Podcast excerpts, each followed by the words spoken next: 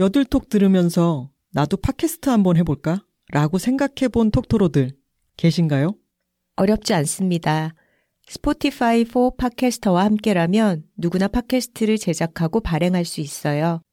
스마트폰 앱으로 녹음과 간단한 편집이 가능하고요. RSS 피드를 통해 애플 팟캐스트나 구글 팟캐스트로 내보내는 것도 한 번에 됩니다. 이제 여러분의 이야기를 시작해보세요. 여둘톡처럼. 스포티파이 4 팟캐스터가 여러분을 도와줄 거예요. 지금 바로 스포티파이 4 팟캐스터를 앱스토어에서 다운받고 시작해보세요. 심지어 무료입니다.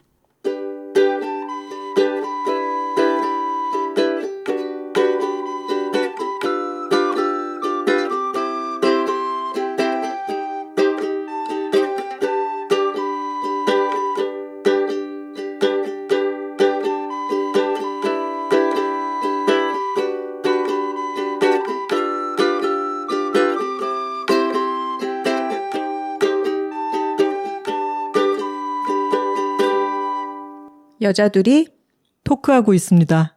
안녕하세요. 김하나입니다. 안녕하세요. 황선우입니다. 한민족의 대명절, 한민족의 대축제, 스우파 메가크루 미션이 시작됐습니다. 네, 스트릿 우먼 파이터 시즌2. 저희 여둘톡과 같은 화요일에 업로드가 아니지 방영이 돼서 화요일이 2배로 기다려진다라고 말씀하시는 분들이 많으시더라고요. 우리 업로드된 이 화요일에 자정까지 19일 자정까지가 그 메가크루 미션 투표하는 기간이더라고요. 아, 하나 씨는 투표하셨어요? 아, 투표를 안 했네. 보기만 했네요. 저도 영상만 보고 투표는 안 했네요. 그게 투표 방식이 따로 있다기보다 좋아요를 누르면은 합산이 되는 거죠? 그랬던 것 같아요. 저도 알아보고 투표를 해야 되겠습니다. 네, 마음의 결정은 하셨어요? 저는 사실은 수우파1을 선우 씨도 저도 너무 좋아했잖아요. 그랬죠. 저는 수우파가... 거의 스치광이들이었죠.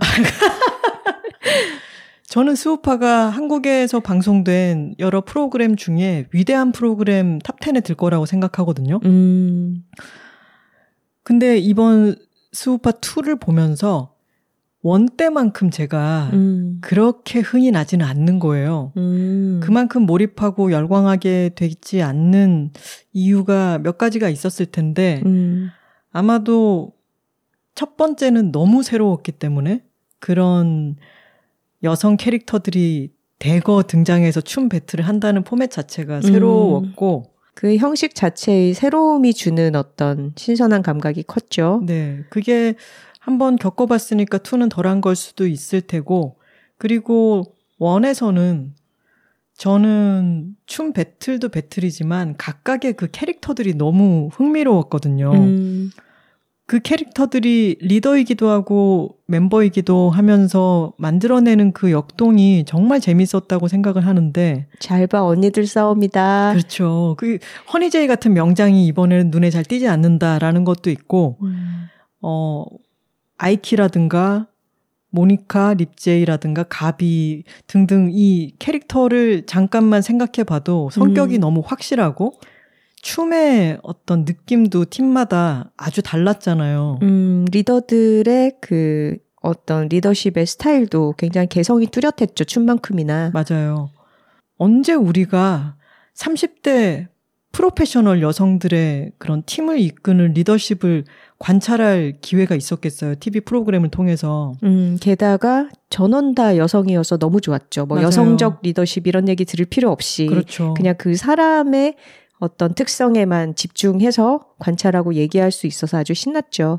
그리고 여러 명이 30대였기 때문에 그걸 보고 있는 것 자체로 쾌감이 아주 컸는데 이번 수우파2에는 서로 센 척하고 아주 칼을 갈고 너희를 죽여버리겠어 이런 호전적인 마인드와 정말 이를 악물고 다들 좀 감전당한 듯이 춤을 추는 그런 느낌을 보면서 예전만큼 그렇게 내가 막 몰입하게 되지는 않는 것 같다. 물론 바다 언니는 멋있지만 이라고 생각을 했었는데 네, 초반이 배틀 미션이어서 제작진이 좀 그런 식의 대결 구도의 서사를 아주 적극적으로 부추긴 것 같아요.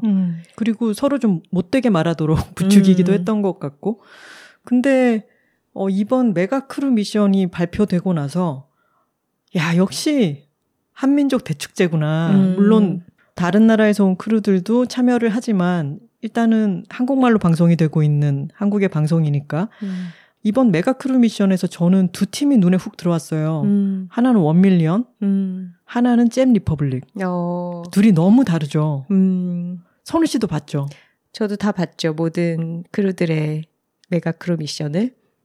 어느 팀이 제일 좋아요?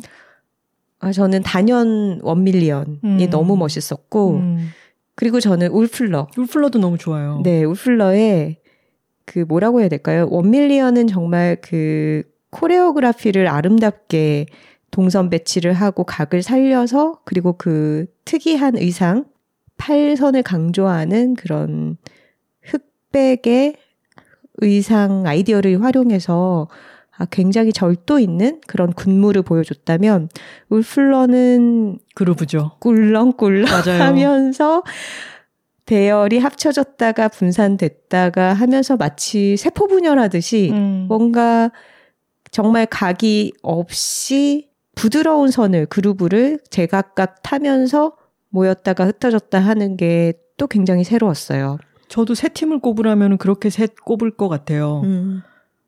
우리 수우파 콘서트 갔을 때도 홀리뱅이랑 프라우드머니 눈에 쏙 들어왔잖아요. 근데 그 두 팀 색깔이 아주 달랐고 홀리뱅은 정말로 끈적한 그 그루브가 정말 일품이었습니다. 그 바닥으로 깔리는 묵직한 듯한 느낌을 울플러가 잘 구현을 하고 있는 것 같고 마네킹의 와킹도 인상적이었어요. 다만 뭔가 조금 더 완급이 있었으면 좋지 않았을까? 이런 아쉬움이 드는데 저희가 젖지도 아니고 왜 이렇게 진지하게 다 분석을 하고 있죠? 왜냐하면 우리 투표해야 되니까. 네, 근데 잼 리퍼블릭은 정말 완전히 다른 팀과 다르게 저는 약간 아쉬움이 뭐였냐면은 수우파2가 경쟁이 너무 과열되다 보니까 죽기 살기로 하겠어. 그래서 다들 즐거움이 없어진 것 같은 그런 느낌? 만났고. 근데 이게 춤이잖아요.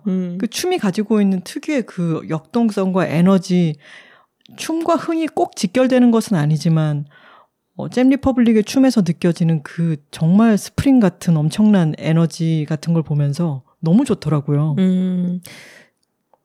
그리고 잼 리퍼블릭 보면서 또 좀 씁쓸한 게 그런 해외 크루들은 연습을 하다가도 절대 야근하지 않고 일찍 집에 가잖아요. 네. 아우 피곤하다 이제 컨디션 조절해야 되니까 집에 가자라고 하고 한국 대부분의 한국 팀들은 다 밤을 새면서 막 이렇게 춤추는 거를 촬영하면은 창밖이 부옇게 밝아올 때까지 안무를 짜고 끝까지 막 안 되는 동작을 되게끔 막 연습을 하고 그리고 잠시 눈을 붙이고 일찍 나와서 연습하고 있으면 해외 팀들은 그 뒤에 오잖아요. 그래서 그때부터 어제 다 못다한 거를 이제 맞추기 시작하는데 근데 또 결과는 너무 좋단 말이죠. 사실 저희 탁구 치는 친구들 망타클 사이에서 하나 씨가 커스틴인 거 알아요? 말도 안 돼. 아니 요새 원고 쓰느라고 탁구 그냥 레슨만 받겠다 그러고 평소에 잘 안 나오고 뭐 일주일 이상 쉬다가 나오고 그랬거든요. 저희는 매일매일 가서 열심히 연습을 했죠. 하지만 그렇게 쉬다가 나와서도 저희를 다 이겨버리고 여전히 너무 잘하는 거예요. 그래서 야 이거 좀 화난다. 너는 우리 사이에 수우파의 잼리 같은 존재구나. 지금 너무 많은 오해를 불러일으키고 있는 거 알아요? 다른 어떤 탁구 치는 분이 야 네가 망원동의 커스틴이라며 그러면서 저랑 치면 아니 저희 넷 사이에서라는 게 중요한 거죠. 네, 어디 가서 다른 데서는 커스틴 아니에요. 망타클 4명 중에 커스틴이다 이거지. 근데 진짜 그 컨디션을 조절하기 위해서 적절한 시간에 끊고 퇴근을 하는 것도 저는 노력이라고 생각을 하고 우리나라 사람들은 죽기 살기로 나의 다음날 컨디션이 개박살이 나더라도 오늘만 보고 최선을 다해야 되잖아요.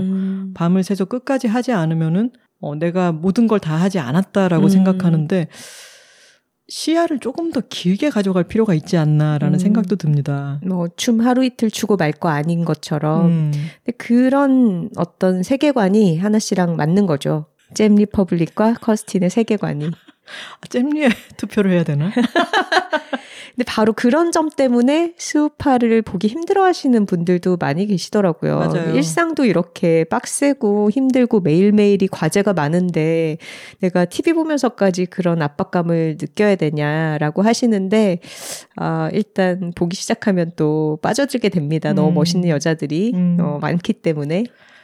스우파2가 마무리되는 것을 보고 저희가 계속 열광하고 있다면은 한 번쯤 주제로 삼아서 얘기를 해볼 수도 있겠죠? 네, 일단 시즌2가 어떻게 전개되고 끝나는지 지켜보도록 하겠습니다.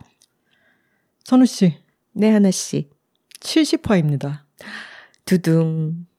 그리고 지난주 69화 글쓰기를 잘하고 싶은데요 편에서 예고 드렸던 것처럼 오늘은 특집 방송이라고 할 수 있겠네요. 맞습니다. 뭐죠? 여둘톡. 제1회 톡춘문예 나의 운동 이야기 편입니다. 톡가락 한번 갈까요? 아, 둘 톡토로 톡토로 톡 파워 운동 이야기 편이어서 오늘은 더 힘차게 파워를 외쳐봤습니다.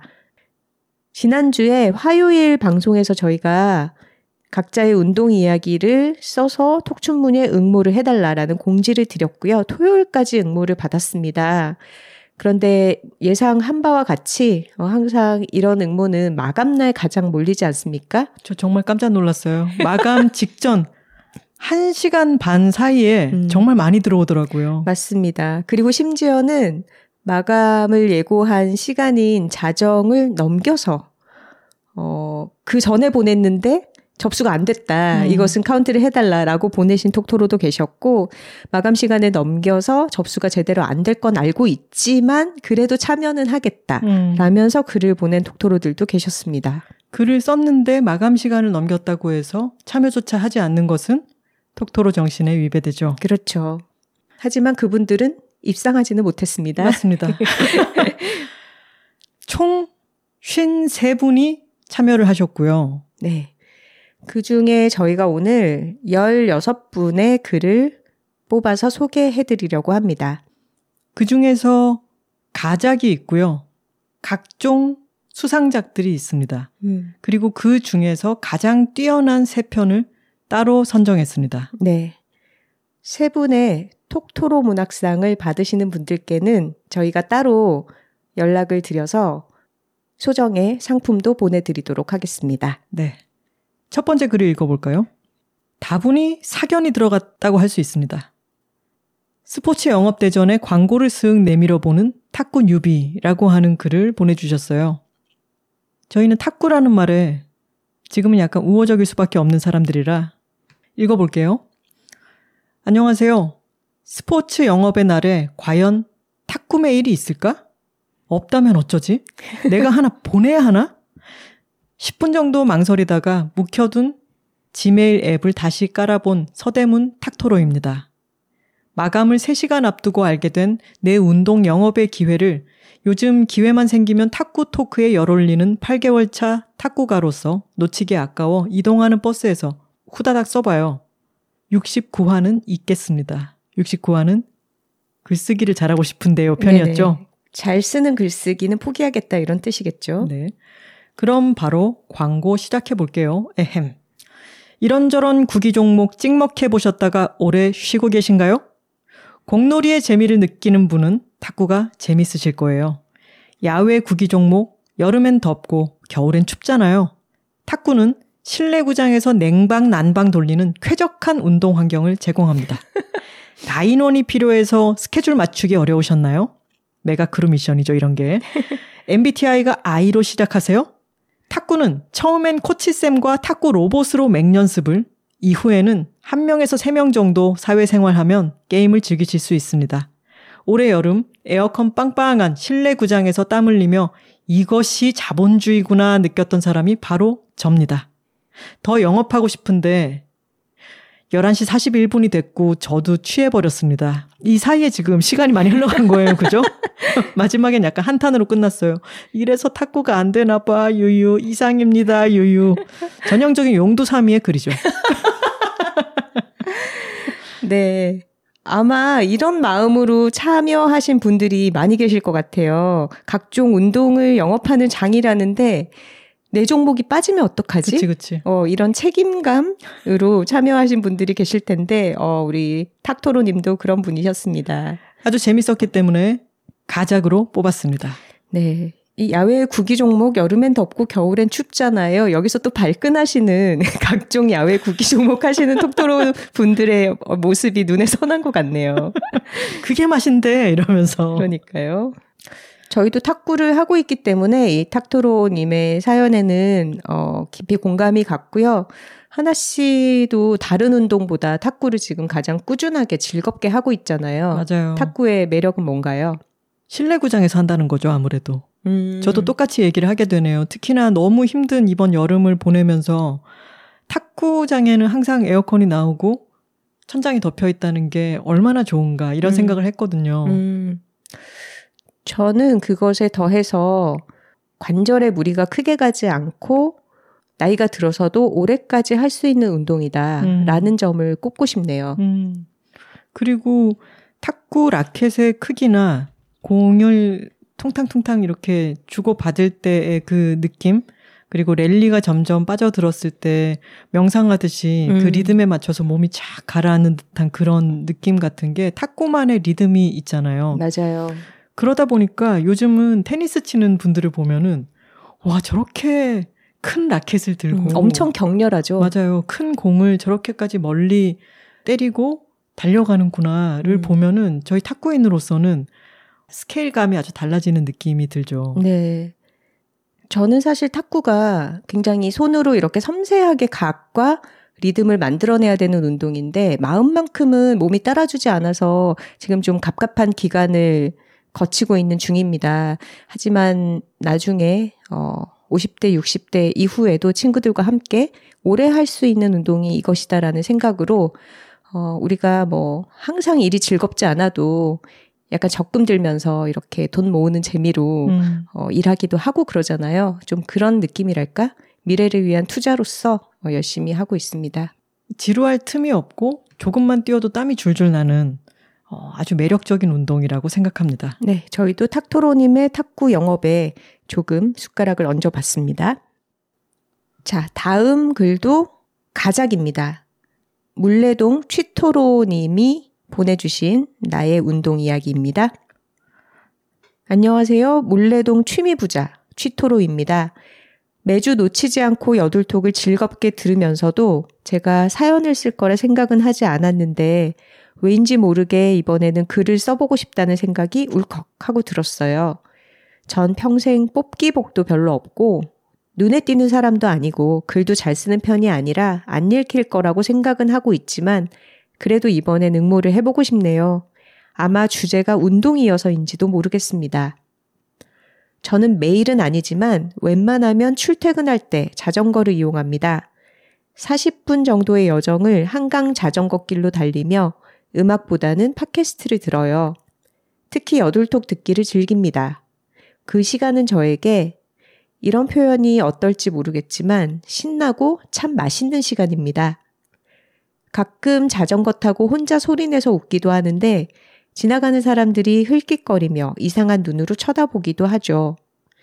순식간에 지나가 버리니 그냥 동네 정신이 오락가락 하시는 분 지나가네 생각하겠거니 하고 혼자 신경 쓰지 않고 깔깔 웃어버리며 자전거를 싱싱 타고 달리고 또 달립니다. 저는 대구에서 태어나 자랐습니다. 대구를 떠난 20대 초중반 전까지 특유의 보수적인 성향을 가진 그 도시를 굉장히 답답해했던 것 같아요. 여자로 여자답게 여자다운 맛을 가지고 살아야지 라는 말을 귀에 닦지 않도록 들었거든요. 저는 어릴 때부터 잘 뛰고 사고 잘 치는 허더파리, 털파리. 할머니랑 어른들에게 불렸는데 사실 아직도 무슨 뜻인지 잘 모릅니다. 한마디로 말썽꾸러기라 불리는 속히 설치며 돌아다니는 여자답지 못한 어린이였습니다. 저는 빨리 달리기를 좋아했어요. 제 볼을 스치는 바람 느낌과 제 귀에만 들리는 제 발이 바닥을 차는 소리를 유난히 좋아했었죠. 심장이 빨리 뛰고 숨이 턱까지 차는 그 느낌에 중독되었던 것 같아요. 운동회 때는 1등에 목숨 걸듯이 뛰었고 혹시 넘어지거나 1등을 못할 땐 억울해서 잠을 못 자곤 했죠. 하지만 계속 달릴 수 있는 날은 성장하면서 점점 사라져 갔습니다. 여자 어린이가 뛰어다닐 곳은 있어도 여자 청소년이 뛰어다닐 장소는 잘 없었어요. 남중남고는 쉬는 시간 점심시간에 운동장에서 뛰어다니며 운동하는 애들도 많다던데 여중여고는 운동장을 뛰는 애들은 찾아볼 수 없었죠. 중1 초반에는 혼자도 달려봤지만 이상하게 보는 모두의 눈빛에 그만 부끄러워 다시는 혼자 뛰지 않았어요. 집단이 주는 눈빛은 아무 말을 하지 않았지만 매우 강렬했던 기억이 납니다. 답답했던 저는 부모님께 태권도나 합기도를 배워보고 싶다고 했지만 여자애가 무슨 그런 걸 하냐, 공부나 하라고 하시며 늘 거절당했어요. 남동생이 있는데 같은 기간에 유도, 헬스, 태권도를 바꿔가며 동생은 운동을 하고 있어 늘 억울한 마음을 가졌던 것 같아요. 여자는 조심해야 하고 근육질의 몸을 가지거나 뛰어다니는 건 쓴소리의 대상이었어요. 여자가 드세다, 근육이 많으면 우락부락하다, 남자 이겨먹으려 한다, 팔다리가 너무 굵다, 일 잘하게 생겼다, 여자가 그게 뭐냐, 시집 가겠냐 등등. 태어나서 대학 가기 전까지 제가 항상 들었던 말이에요. 저도 많이 들었던 말이네요. 그렇다고 제가 거대한 사람도 아니었고 165cm에 54kg의 평범한 몸이었는데 90년대는 마른 여자를 선호했던 시대라 49kg를 넘으면 다 덩치 크고 여자답지 못한 인간으로 취급받았던 것 같아요. 제 몸에 대해서 칭찬을 받았던 적이 없어서 제 스스로도 제 몸을 싫어하고 늘 뚱뚱하고 팔다리 굵고 부끄러운 몸이라고 생각하고 살았었어요. 치마를 입고 나간 날은 친구가 빤히 쳐다만 봐도 지레 겁먹고 먼저 다리가 너무 굵지? 흐흐 라고 말하며 멋쩍게 웃었던 적이 한두 번이 아니었어요. 지금 생각해보니 저는 저를 참 싫어했었나 봐요. 대학교에 들어간 이후 제 인생은 달라졌어요. 제가 가진 기질이 폭발하듯 활동적인 것들은 다 했었죠. 아르바이트를 해 번 돈으로 집 근처 합기도를 끊어 배우고 주말에는 브레이크 댄스 동아리에 들어 춤도 추기 시작했죠. 물론 잘하진 못했지만 몇 년 열심히 푹 빠져 했었어요. 집에서 절대 못하게 했던 자전거를 사서 여기저기 돌아다녔고 그래서 지금까지도 자전거 잘 타고 출퇴근하고 있습니다. 탁구, 크로스핏, 필라테스, 테니스, 수영 등 오랜 시간 이것저것 몇 년씩 바꿔가며 꾸준히 운동을 하고 있어요. 처음엔 저도 살을 빼고 어른들이 항상 이야기하셨던 아름다운 몸이 되고 싶었던 마음이 있었는데 저는 골격도 근육량도 평범한 친구들보다 크고 조금 많은 편이라 여리여리한 여자는 절대 될 수 없다는 걸 알고 20대에 저는 실망하기도 했지만 40대가 된 지금은 팔굽혀펴기도 할 수 있는 제 몸이 좋습니다. 비록 예전보다는 살도 오르긴 했지만 이제서야 제가 저를 인정하고 좀 더 사랑하게 된 걸 많이 느끼고 있어요. 코로나 기간에 저는 좀 힘든 시간을 보냈어요. 가까운 이들의 죽음과 이별, 그리고 관계의 소멸을 느끼며 감정이 이렇게까지 슬퍼질 수 있나를 경험했습니다. 어떤 것도 손에 안 잡히고 또 뭘 해도 의미 없고 어떤 것도 마음에 들지 않았어요.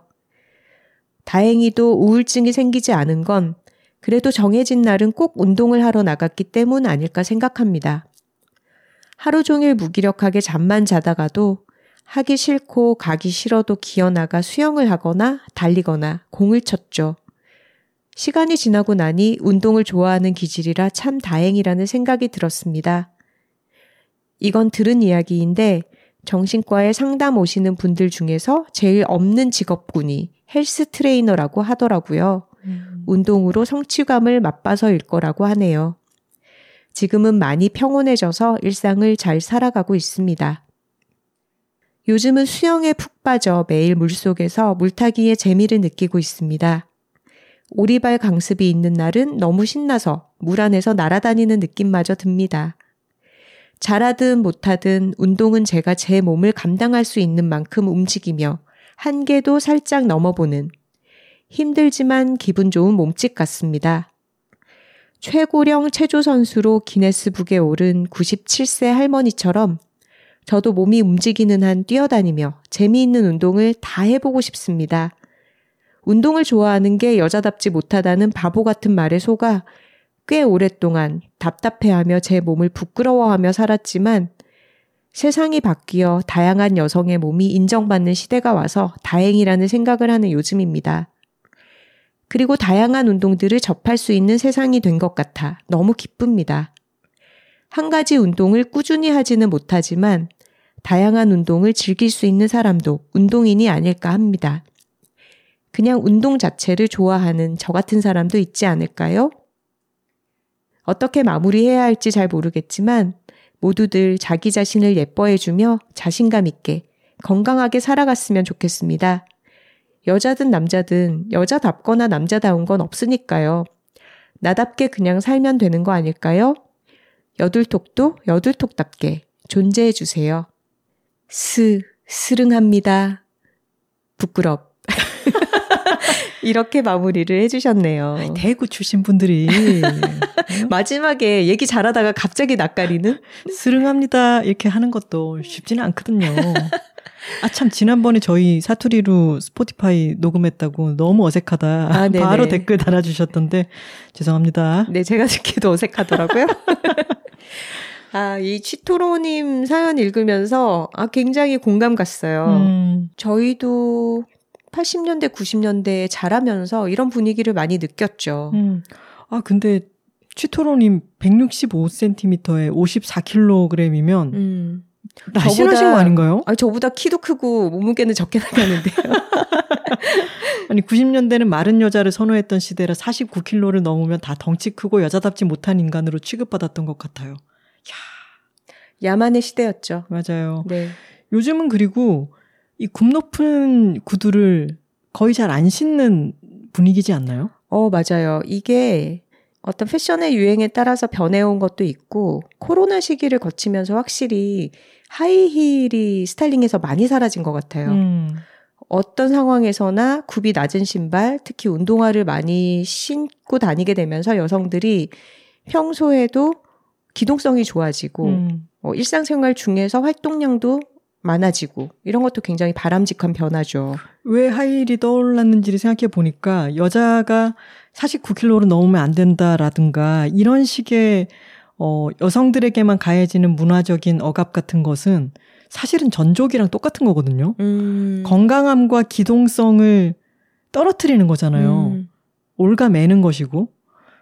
근데 지금은 다양한 체형의 여성들이 미디어에도 많이 나오고 그리고 하이힐 문화라는 것도 예전보다는 많이 사라지고 기동성이 더 강조되는 때인 게 일단 지금은 비교적 숨통이 트이는 때인 것 같습니다. 네. 취토로님이 써주신 것처럼 운동을 하면서 생기는 아주 긍정적인 변화 중에 하나가 바로 이런 부분 같아요. 우리가 외모에 대한 압박을 받으면서 자라고 어떤 나의 생김새에 대한 긍정적인 평가를 받지 못하고 사실 긍정적인 평가를 받아야 한다라는 말은 아니지만 부정적인 평가를 너무 많이 받잖아요. 외모 평가를 정말 많이 하는 분위기고 특히 성장기에 아주 예민한 시기에 있는 청소년들에게 생김새를 가지고 부정적인 말을 많이 하는 문화가 만연하니까 근데 그 속에서 자라서 운동에 대해서 의욕이나 관심이 있었지만 지원을 받지 못하고 있다가 성인이 되어서 자기 스스로 능동적으로 여러 가지 종목의 운동을 배우러 다니고 그러면서 40대에 팔굽혀펴기를 할 수 있는 이런 몸이 되면서 남들의 시선으로 나의 몸을 평가하기보다는 이렇게 능력이 있고 힘이 있는 자기의 몸을 사랑하게 되는 과정, 인정하게 되는 과정. 이게 운동을 몰두해서 해본 사람들에게는 천천히 일어나는 변화의 과정 같아요.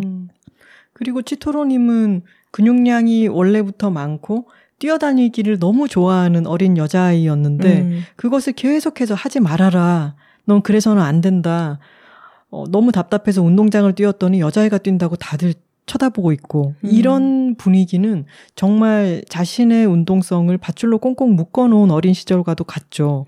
나중에 자라서 이것을 다 폭발시키셨다니까 저희까지 다 속이 시원한 것 같습니다. 아니 어릴 때는 뭐 뼈대가 가늘고 날씬하고 예쁜 외모에 그런 친구들이 부러울 수도 있지만 이제 저희 나이 돼보세요. 뼈 튼튼하고 하체 근육량 많고 잘 기초대사량 높고 치아 튼튼하고 시력 괜찮고 노안 잘 안 오고 머리숱 많고 이런 게 중요해요. 기능을 제대로 해야지 기능을. 치아가 약해지고 노안이 오고 있는 것 같은 저는 약간 슬퍼지려고 합니다. 저도 지금 안경 쓰고 있잖아요. 네, 치토로님 재미있는 사연 감사합니다. 네, 탁토로님과 치토로님의 사연을 가작으로 뽑아서 소개해드렸고요. 지금 읽어드릴 글에는 특별한 작은 상을 따로 드리겠습니다. 상품은 없고요. 그냥 명예상입니다. 명예상입니다. 슬램덩크 상을 드리겠습니다. 의학세 토로님의 글입니다. 나의 해방운동일지. 주로 혼자 운동했다. 주변에 운동을 즐겨하는 사람도 없거니와 민폐가 되면 안 된다는 생각에 누군가와 함께하는 게 부담스러웠다. 그저 묵묵히 나의 호흡대로 내가 편한 강도로 원하는 만큼만 하는 운동이 심적으로 편했다. 그렇게 달리기, 수영, 요가 등 유산소 위주의 운동만을 해오다가 문득 농구를 해보고 싶었다.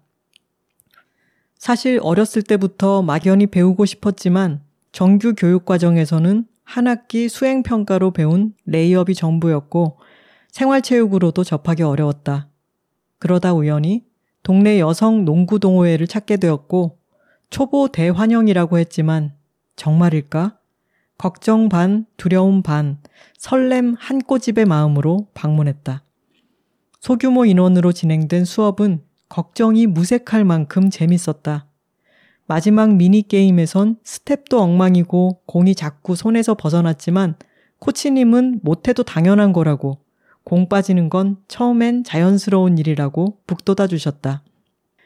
정신없이 흘러간 2시간. 뭐가 지나갔지 싶어 다음 주도 그 다음 주도 하던 게 어느새 반년이 넘었다. 처음 접한 팀 스포츠는 180도 다른 세계였는데 예상치 못하게 어려웠던 점은 바로 헤이! 라고 외치는 것이었다.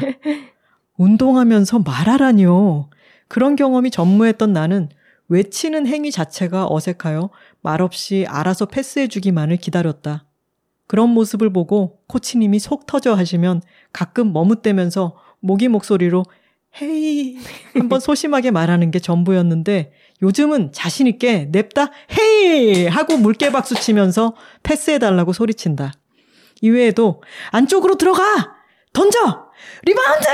라고 외치며 팀원들과 토크도 많이 하고 쿼터 막바지 처지는 분위기엔 파이팅! 끝까지 힘내자! 라고 외치며 분위기를 끌어올린다. 사소할 수도 있지만 이 외친다는 변화는 꽤 큰 변화였다. 목에서 피맛이 날 정도로 힘들어도 박수치며 파이팅 하다 보면 어느새 온몸에 도파민이 돌고 이 쾌감이 불씨가 되어 더욱 타오른다. 안에 묵혀있던 응어리를 발산하며 큰 소리로 외치는 행위는 어떤 굴레에서 나를 해방시켜주는 느낌이었다. 또 하나의 즐거운 점은 서로에게 칭찬을 많이 해준다는 점이다. 조금만 잘해도 멋있다고 엄지를 축혀세우고 상대팀이라도 골을 넣으면 박수 쳐준다. 찢었다, 미쳤다, 멋있다 등의 칭찬을 폭격기처럼 쏟아낸다. 작은 부분도 칭찬하고 삐끗했을 땐 아쉽다며 독려한다. 무언가를 잘했을 때 예쁘다가 아닌 멋있다가 칭찬의 디폴트라는 감각이 너무 편안했고 이 편안함 역시 일종의 해방으로 다가왔다. 마지막으로는 소소하게 함께 야농, 야외 농구를 하는 즐거움이다. 평일 저녁에 시간이 되는 사람들끼리 모여 함께 드리블, 슛 연습을 하고 끝나면 근처 편의점 나무 탁자에서 음료수를 마시거나 술집에서 간단하게 맥주 한 잔씩 한다. 금요일이면 바람 쐴 겸 한강 코트로 원정을 가 한강라면을 먹기도 하는데 여름밤 땀에 흠뻑 젖어 운동복과 더플백을 맨 채 다같이 밤거리를 걸으면 마치 고등학교 운동부라도 된 마냥 기분이 좋다. 가장 편안한 차림으로 맞이하는 바람은 얼마나 달콤한지. 비록 아직까진 플레이랄 것도 없이 정신없이 양쪽 골대를 왔다 갔다 뛰어다니는 게 전부이고 어영부영 뽀록으로 슛이 들어가지만 즐겁다. 뽀록이란 말은 표준어는 아니지만 우리가 어떤 어감인지는 알고 있죠. 그쵸? 그냥 운 좋게 요행이. 그렇죠. 함께 땀 흘리며 함께 힘들어하고 함께 기뻐하는 이 즐거움을 좀 더 어렸을 때 더 많은 친구가 자연스럽게 경험했으면 어땠을까 싶은 생각이 자주 드는 요즘이다. 피구하며 공의 무서움을 익히기보다 운동장을 큰 소리로 소리치며 누벼봤으면 거칠게 몸싸움도 해보고 땀을 흠뻑 흘린 후에 개운함을 맛보았으면 좀 더 다양한 선택지를 가질 수 있지 않았을까?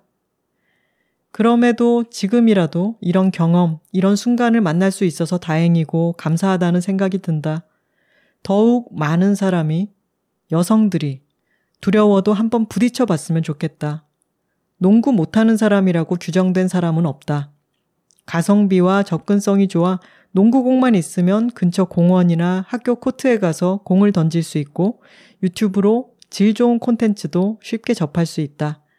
자신의 한계를 규정짓지 말고 시도해 보았으면.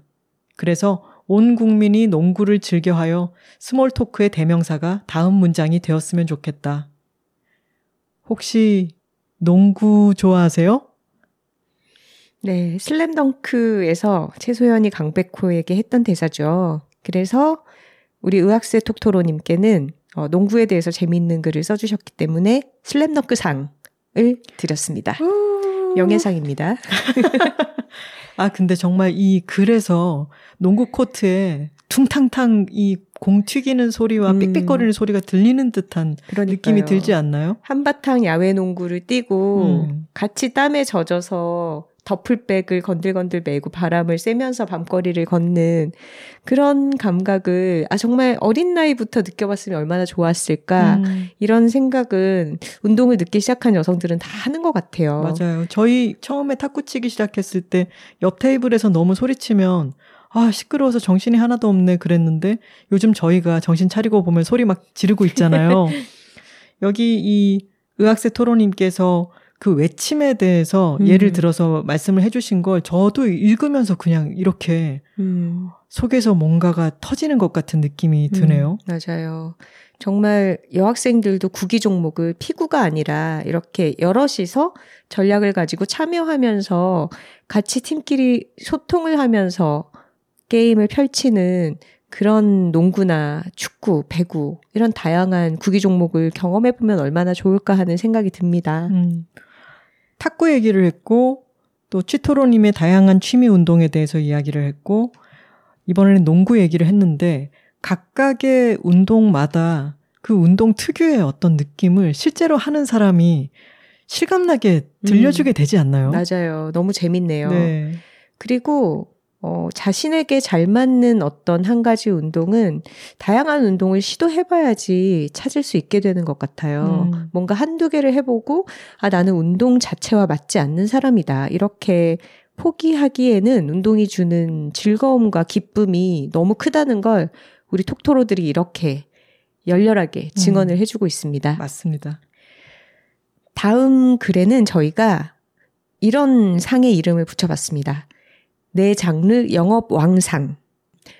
왜냐하면 이분께서 보내주신 글을 읽으면서 하나씨도 저도 그다지 관심이 있던 운동이 아닌데 이거 한번 해보고 싶다. 저 그런 생각 처음 들었어요. 그렇죠. 왜냐하면 이 운동이 정말 격렬하고 어렵기로 유명한 크로스핏이거든요. 심가현 톡토로님의 글 읽어보겠습니다. 전에는 직장에서 스트레스 받는 일이 생길 때마다 달고 매운 음식이나 술 한 잔이 땡겼다면 요즘은 다르다.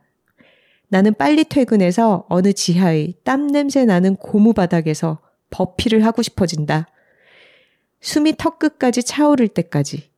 숨이 차다는 생각 외에는 다른 모든 생각이 사라질 때까지. 잠시 여기서 끼어들어도 될까요? 네. 인트로 너무 좋지 않나요? 그러니까요. 아니 땀 냄새, 고무 바닥, 버피. 아니, 그리고 직장에서 스트레스 받는 일이 생길 때마다 달고 매운 음식, 술 한 잔. 되게 자동 완성인데. 그러니까요. 우리 모두의 마음이잖아요. 갑자기 뭐 어느 지하에 땀 냄새 나는 고무 바닥에서 이렇게 되니까 갑자기 그림이 확 달라지면서 어떤 심상이 전해오는 것 같습니다. 좋은 인트로였습니다. 그렇습니다. 아, 버피는 버피 테스트라는 맨몸 운동인데 바닥에 가슴을 대고 엎드렸다가 다리를 세우며 일어나서 만세를 하는 동작이다. 참고로 제가 가장 싫어하는 운동입니다. 올해 초부터 푹 빠져 하고 있는 크로스핏이라는 운동의 기본 동작. 매일 자신의 한계를 체험하게 하는 이 운동에 빠진 지 어언 6개월째. 매일의 일상이 기상, 근무, 크로스핏, 단백질 섭취, 수면으로 점철되며 의문의 태릉선수촌 입소생이 되었다. 자, 이제 국가대표들의 합숙훈련장인 성수촌은 충북 진천으로 옮긴 것으로 알고 있습니다. 아, 그래요? 이제 더 이상 태릉인이 아닌 거예요? 진천에 있다고 알고 있어요. 네, 진천하면 생거진천 쌀부터 생각이 나서 약간 선수촌 느낌은 아닌 네, 것 같긴 하지만 태릉 선수촌이라고 하면 우리가 뭐 네. 지금까지 계속 가져온 어떤 이미지가 있죠. 진천의 이미지도 점점 바뀔 수도 있겠죠. 네.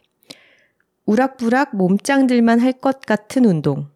기록을 재는 시스템이라 제일 늦게까지 운동을 채 끝마치지 못한 초보를 모두가 주목하고 원하지 않는 함성을 보내며 응원하는 부담스러운 운동. 인싸들의 전유물. SNS에서 대충 많이들 오해하고 계신 크로스핏의 이미지다. 실제로는 정말 전혀 그렇지 않다고 지나가는 사람 붙잡고 해명하고 추천하고 싶은 심정이다. MBTI, INTP인 사람도 잘만 하는데 운동을 진정으로 즐기면서 해본 적이 없는 분들에게 정말 그만하라고 말려도 계속 하고 싶은 운동. 일주일에 3번 하면 너무 적게 해서 몸이 근질근질한 운동. 중독성 강한 이 운동의 매력을 여둘톡 청취자 여러분들도 제발 알아주셨으면. 크로스핏을 알기 전까지 매년 헬스장을 등록하면서도 1대1 PT 외에는 헬스장에 나가 자의로 웨이트 트레이닝을 한 적은 손에 꼽는다. PT야 선생님과의 약속이니 어쩔 수 없이 나가는 건데 매일 꽤 무거운 무게를 얹고 불편한 동작을 정해진 숫자만큼 반복하는 운동을 진행할 때면 늘 이런 생각이 들었다. 주리를 트는 것 같다. 고문을 당하는 것 같다. 세상에 편한 동작이 얼마나 많은데 내가 굳이 이런 포즈를 자처해야 한다니. 수회 반복해야 한다니. 만닫고 무슨 부귀 영화를 누리겠다고 젊어서 고생을 사서도 한다지만 왠지 좀 억울한 기분이 들었다. 크로스핏은 다르다. 몸매를 가다듬는다든지 살을 뺀다든지 하는 어떤 목적을 위해 힘든 시간을 참고 견딘다는 생각보다는 과정 자체가 신나고 너무 재밌다. 살이 안 빠진데도 평생 계속하고 싶다. 트레이닝, 훈련보다는 하나의 게임. 스포츠 같달까? 웨이트와 달리 하루 루틴을 매일 스스로 짤 필요도 없다. 워크아웃 오브 더 데이, 줄여서 와드라는 오늘의 운동 루틴이 체육관마다 정해져 있어서 일단 출석하고 나면 주어진 루틴에 몸을 맡기기만 하면 된다. 심장이 쿵쿵 울리는 신나는 음악 속에서 대부분 2인 1조가 짜여져 운동한다. 대면대면한 옆분과 운동 파트너가 되어 같은 목표 달성을 위해 번갈아가며 같은 동작을 반복한다. 같이 땀 흘리다 보면 어느새 친구가 된다. 동작도 너무 다양한데 반동을 금기시하는 웨이트와 달리 내 몸의 반동을 이용하기도 하고 벽에 공을 던지기도 하고 초등학교 때 이후로 한 적 없던 줄넘기를 하고 남자들의 전유물이라고만 생각했던 턱걸이도 매일같이 시도한다. 밴드의 힘을 빌리는 건 비밀이지만 남의 것이라고만 생각했던 삶에 용기 있게 발 담그고 하루하루 한 뼘씩 성장하는 느낌이 나를 살아있다고 느끼게 만든다. 체력이라고는 없는 종이인형 운동 초보자들도 누구나 도전 가능하다. 하나의 동작을 설명해 줄 때도 이게 불가능하다면 대체할 수 있는 훨씬 쉬운 동작을 소개해 주기 때문이다. 더 쉬운 동작으로 연명해 나가며 조금씩 강해지다 보면 어느 날 어려운 동작을 한 번에 해내는 나를 발견한다. 이 맛에 크로스핏 한다. 강도가 확실히 세다. 내가 정한 개수가 아니라 와드가 정한 개수. 겨우겨우 얼레벌레 얼떨결에 끝마치고 땀에 흠뻑 젖은 옷을 입고 고무바닥에 누워있다 보면 이 짓을 내가 또 해내다니. 이런 짓을 스스로를 위해 굳이 아무도 안 시켰는데 해내려 노력한 사람이 있다니. 그게 나라니. 자기애가 폭발한다. 귀를 때려박는 스스로의 심장소리가 끝나고도 한참을 두근거린다. 숨질 것만 같은 육체는 비로소 정신에게 어떤 상쾌한 자유를 내주는데 그건 육체가 살만할 때는 느낄 수 없던 짜릿한 기분이다. 네가 살만하니 우울한 생각을 하는구나. 꼰대분께 털리는 기분이랄까. 죄송합니다. 정신 차릴게요. 강한 운동 강도 덕에 체력도 늘었다. 해보면 알겠지만 체력이 늘 수밖에 없는 운동이다. 조금 하찮은 내 자신을 웃어넘길 수 있는 여유도 생겼다. 체육관의 고인물 분들을 바라보며 나도 꾸준히 하면 저렇게 되지 않을까 하는 희망 속에 안 되는 동작을 계속 시도하다 실패하면서도 그냥 다시 시도한다. 되면 좋고 안 돼도 언젠간 되겠지 싶고 Just do it 정신 그 자체. 내가 그마이 잘했으면 가르치지. 돈 내고 배우러 다니겠나? 허허실실 웃어넘길 수 있는 정신적 여유가 생겼다. 어디선가 체력에 대해 한 번 더 해볼 힘이라고 정의한 걸 본 적이 있다. 내가 쉽게 지치지 않을 인간이라는 감각은 나를 어느 곳에서든 더 자유롭고 과감하게 한다. 살이 찌고 빠지고 직각 어깨에 힙딥을 없애고 힙업을 하고 어쩌고 하기 위해서보다도 내가 스스로에게 자유를 주는 순간들이 늘어나는 삶이 어떤 건지 이런 짜릿한 기분을 더 많은 여자들이 누려봤으면 하는 마음이다. 나이가 들어갈수록 몸과 마음 모두 더 강해지고 있다 느끼는 요즘. 노화에 겁먹은 채 맞이할 수 있던 30대에 삶이 나이 들며 매일 더 선명해지고 활력 있어질 수도 있겠다는 건강한 생각을 선물해준 내 사랑 크로스핏. 최고! 아 진짜 완전 영어망이지 않습니까? 내 장르 영어망상을 드리지 않을 수 없었습니다. 저 정말 정확히 이렇게 생각했었거든요.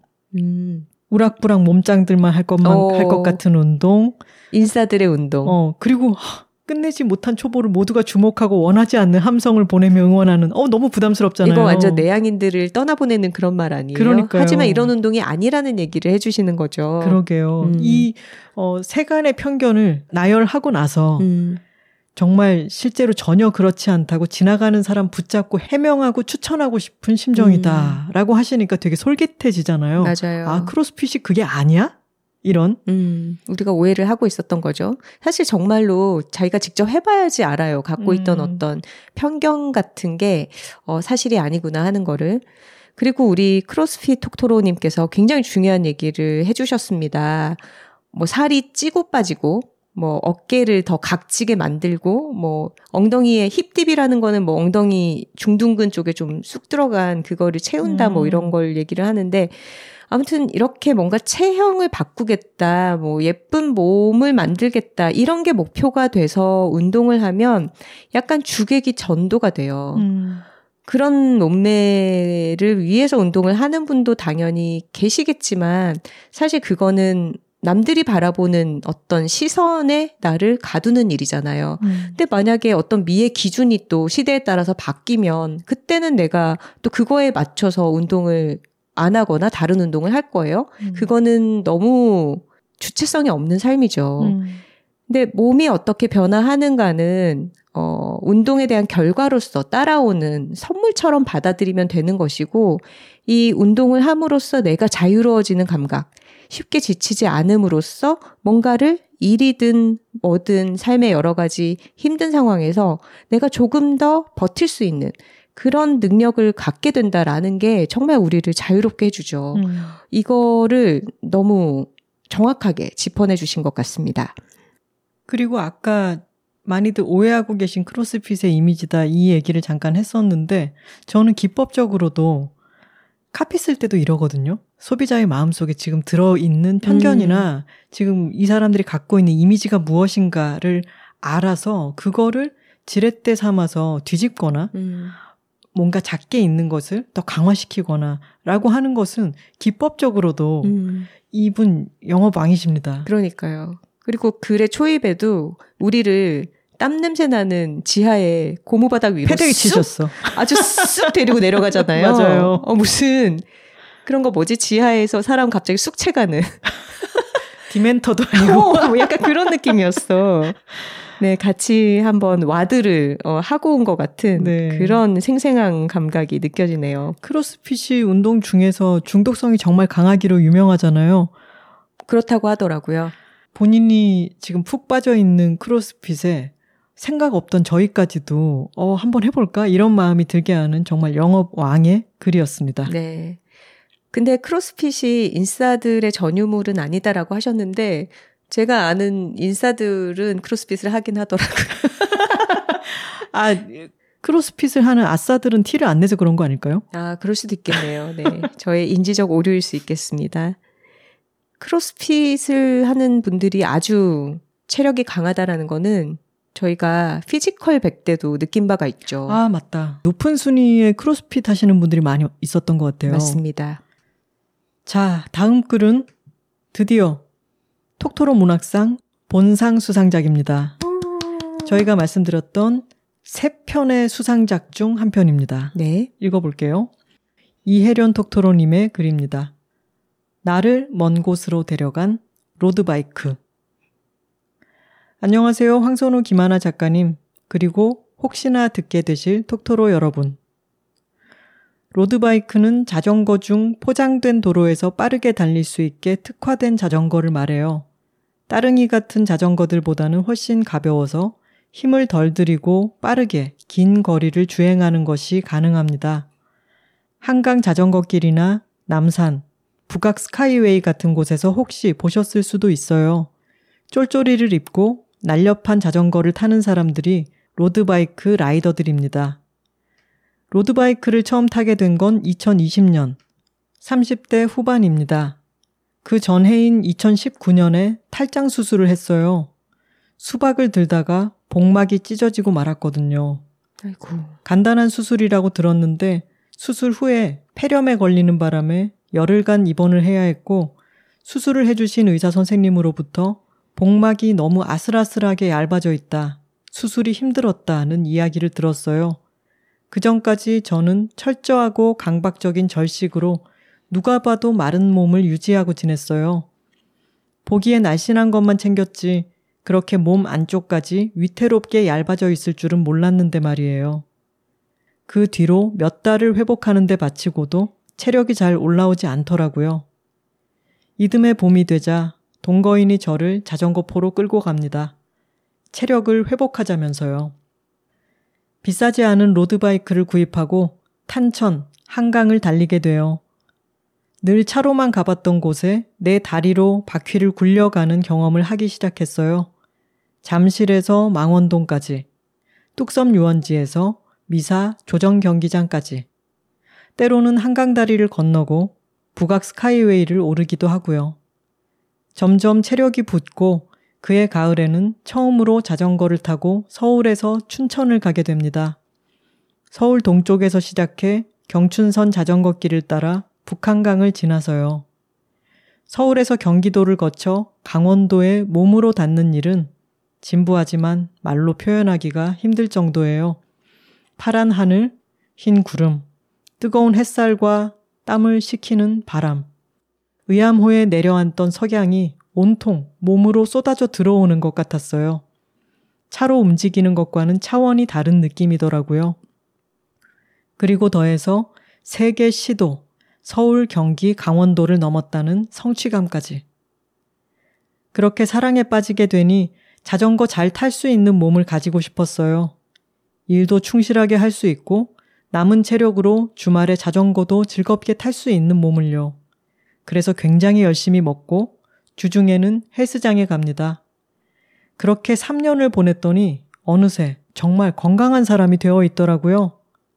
탄탄하고 선명하게 쩍쩍 갈라지는 허벅지, 종아리 근육을 거울에 비춰보면서 건강하게 기능할 수 있는 몸에 감사할 수 있어졌어요.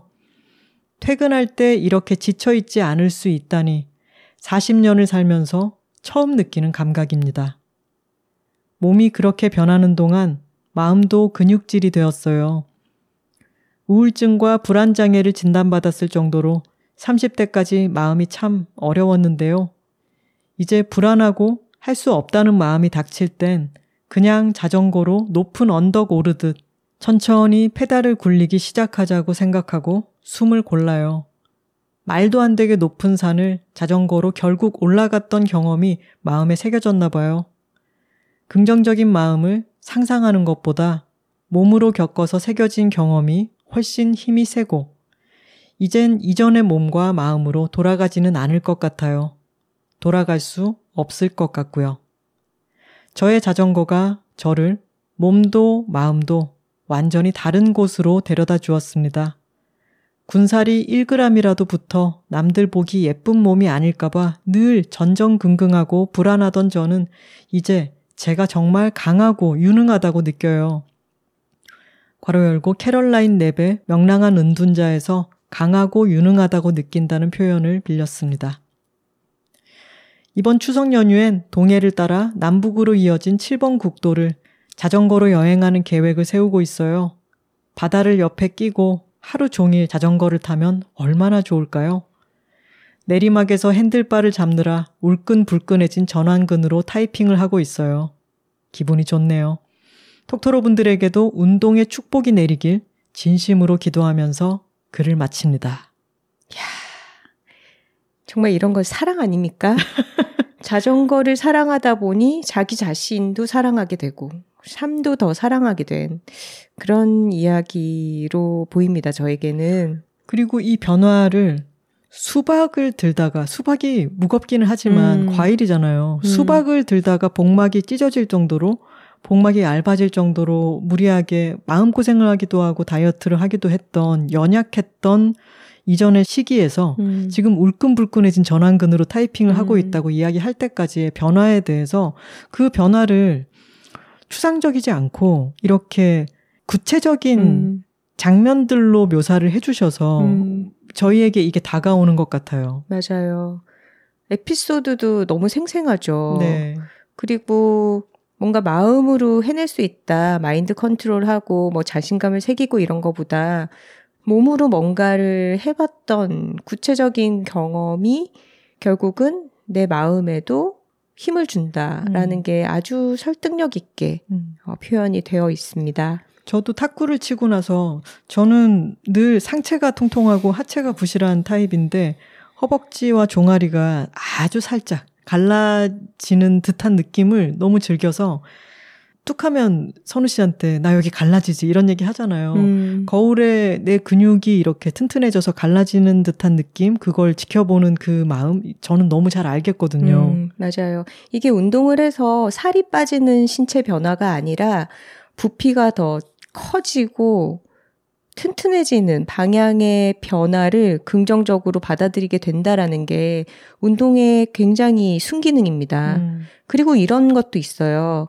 저는 원래 하체가 굉장히 튼튼하고 근육도 살도 많은 편인데 저의 하체가 자전거를 타보니까 아, 굉장히 오르막에서 폭발적인 힘을 낼 수 있는 그런 근육을 갖고 있는 다리이구나. 이런 거를 깨달았을 때 나의 그동안 막 저주받은 하체다 이런 표현들 여자들 사이에 굉장히 많이 쓰잖아요. 습관적으로. 그런 말은 절대 이제 쓰면 안 됩니다. 얼마나 무서운 말이에요. 저주를 왜 받아. 우리 모두는 축복 속에 태어난 소중한 존재들인데 사랑받기 위해 태어났는데 근데 그런 생각 속에 있다가 정말 나의 신체 조건이 어떤 운동을 하기에는 굉장히 유리한 거구나. 그러니까 이게 뭐 키가 뭐 얼마고 몸무게가 얼마여서 진짜 그런 미적인 조건에 부합하는 심미적인 몸이 아니라 기능적으로 아, 내 몸이 어떤 열등한 부분들만 있는 게 아니라 이게 미적인 기준과 배치된다라고 생각했던 부분에서 나의 장점이 나오네. 내가 운동을 하기에는 이게 나의 유리한 점이었네. 이런 걸 깨달을 때 굉장히 내 몸에 정말 만족하게 되고 감사하게 되는 마음이 생기더라고요. 톡토로 여러분, 저희가 오늘 녹음을 시작하기 직전에 이 소리째에서 선우 씨와 제가 허벅지 씨름을 했습니다. 아니 저희 친구들이 요새 허벅지 씨름에 빠져있다라는 얘기를 해줘서 영상을 보내줬거든요. 네. 그래서 우리도 한번 해보자. 그래서 한 번은 제가 이제 다리를 벌리고 선우 씨가 안쪽에서부터 다리를 허벅지만으로 무릎을 서로 이제 끼우고 벌리는 거. 그 반대로 제가 이제 무릎 사이에다 넣고 벌리도록 노력하는 거. 이거를 번갈아 가면서 했는데 제가 두 번 다 쳐발렸습니다. 저희 PT 트레이너님이 저의 허벅지에 대해서 하신 표현이 있죠. 선진국이다. 대퇴 선진국이다. 네네. 그래서 이제 다른 곳들의 근육을 좀 활용하는 동작을 할 때도 허벅지가 굉장히 발달해 있기 때문에 허벅지로 도와주려고 한다. 이런 얘기를 하셨는데 뭐 어쨌거나 어디라도 선진국이면 다행이죠, 몸에서. 그리고 저도 자전거를 한강변 따라서 타는 거를 아주 좋아했었는데 최근에는 여러 사정으로 오랫동안 안 탔지만 자전거만의 매력을 너무 잘 표현을 해주셨어요. 하늘과 구름과 햇살과 바람과 석양이 온통 몸으로 쏟아져 들어오는 것 같은 느낌. 바로 이게 자전거죠. 맞아요. 차로 이동을 할 때와 다르게 정말 내 몸과 세상 사이에 어떤 장애물이 없는 것 같은 그런 느낌이 있죠. 그리고 저는 이 표현도 너무 좋습니다. 우울증과 불안장애를 진단받았을 정도로 마음이 참 어려웠던 시기를 지나서 이제는 그런 마음이 닥칠 때는 자전거로 높은 언덕을 오르듯이 천천히 페달을 굴리기 시작하자고 생각하고 숨을 고른다. 긍정적인 마음을 상상하는 것보다 몸으로 겪어서 새겨진 경험이 훨씬 힘이 세고 이전의 몸과 마음으로는 돌아갈 수도 돌아가지도 않을 것 같다. 이 부분도 너무 좋죠. 네. 그러면서 이어지는 문장. 저의 자전거가 저를 몸도 마음도 완전히 다른 곳으로 데려다 주었습니다. 이런 거 중요하거든요. 맞습니다. 문학상 드릴만 하죠. 그렇죠. 이렇게 그 운동의 또는 그 기구의 특징만이 갖고 있는 것을 표현에 녹여내는 것. 이것도 좋죠. 그리고 내리막에서 핸들바를 잡느라 울끈불끈해진 전완근으로 타이핑을 하고 있다. 그러니까. 너무 생생하게 그려지죠. 맞아요. 이분의 어떤 신체의 변화 같은 것이 아주 생생하고 매력적인 그런 글이었습니다. 본상 수상 축하드립니다. 네. 자, 다음 운동은 굉장히 많은 분들이 이 운동의 매력에 대해서 써주신 종목입니다. 수영. 맞아요. 네. 수영이 정말 많았습니다. 그래서 이분께는 이런 상을 드려보고자 해요. 슬픔은 수용성 상입니다. 안녕하세요. 저는 곰토로입니다. 저는 글 쓰는 것도 좋아하고 마침 올해 시작한 운동이 있는 상태에서 이번 톡춘문예 이야기를 듣게 되었어요. 이건 나를 위한 주제다. 꼭 응모해야지 하고 신이 난 상태로 키보드를 두드립니다. 저는 작년에 고생 끝에 쌍둥이를 낳았습니다. 고생이라는 두 글자에 그간의 많은 일들을 함축할 수 없어 설명을 덧붙이겠습니다. 저는 아이를 낳고 싶지 않은 상태에서 아이를 낳고 싶은 사람과 결혼을 했습니다. 수년 동안 한 번도 제게 아이를 낳자고 강요한 적 없던 그는 조카를 보고 눈물겹게 행복해했습니다. 저는 그 모습을 보며 사랑하는 사람의 행복을 보는 것도 내게 큰 행복이겠다 싶어 마음을 고쳐먹었어요. 제가 마음만 고쳐먹으면 바로 될 것 같은 임신이 지독히도 되지 않았습니다. 갖은 방법으로 유산도 여러 번 했어요. 그 와중에 정말 충격적인 방식으로 유산을 겪어 트라우마를 거치기도 했습니다. 그리고 정말 힘들게 임신에 성공했어요. 시험관 시술을 한 해 만에 하던 차에 기적처럼 찾아온 자연 쌍둥이였습니다. 조심조심 아이를 지키며 잘 출산해야지. 결심했던 마무가는 다르게 저는 출산을 4달 앞두고 조산기로 입원을 하게 되었습니다. 지금 아이가 나오면 안 되는데 하는 마음도 있었지만 조산을 막아주는 독한 약으로 인해 심장 소리가 귀에 들리고 손이 덜덜 떨리며 폐에 물이 차는 고통 등을 견디기 힘들었습니다. 그렇게 병원에서 2달, 침대 한 칸에 갇혀서 지내던 저는 예정보다 2달 먼저 아기들을 만나게 되었어요. 네, 저희 아이들은 팔싹둥이입니다. 1.6, 1.7kg으로 태어난 작은 아기들은 처음에는 신생아 중환자실에서 몇 번 위기를 겪었지만 지금은 만출 아들과 비교해도 상위권에 들 만큼 잘 자라고 있습니다.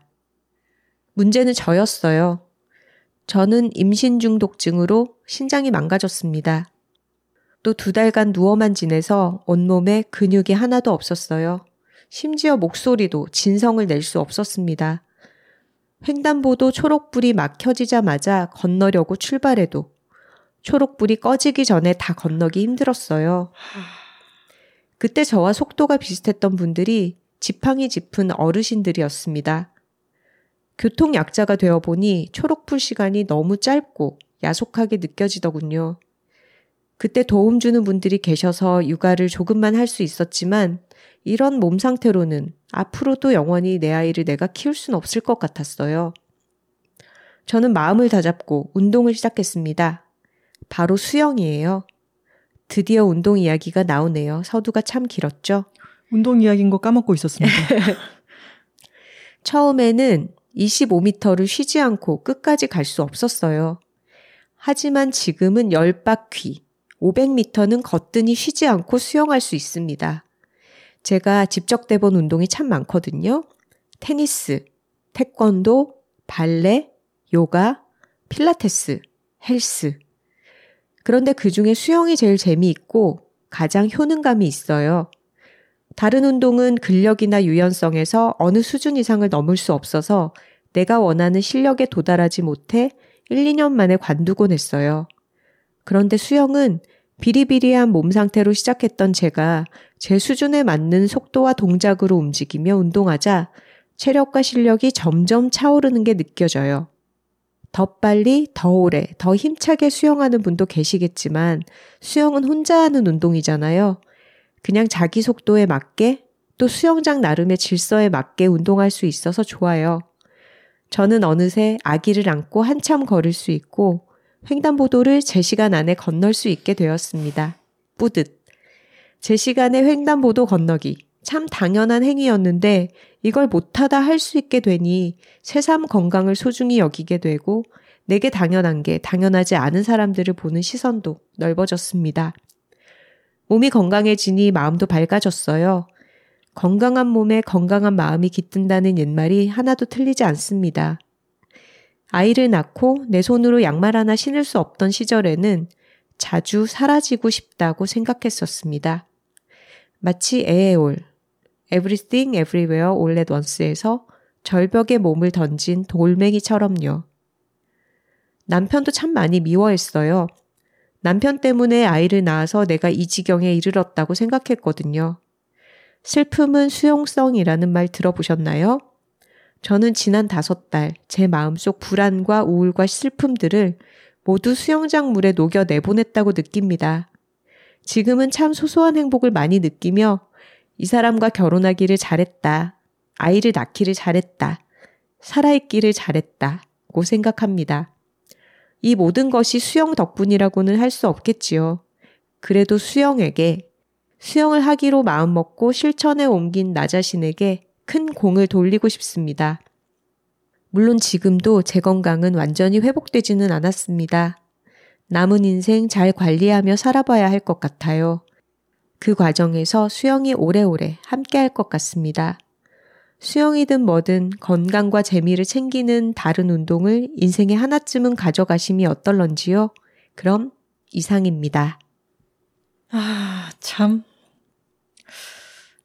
뜬금없는 얘기지만 네?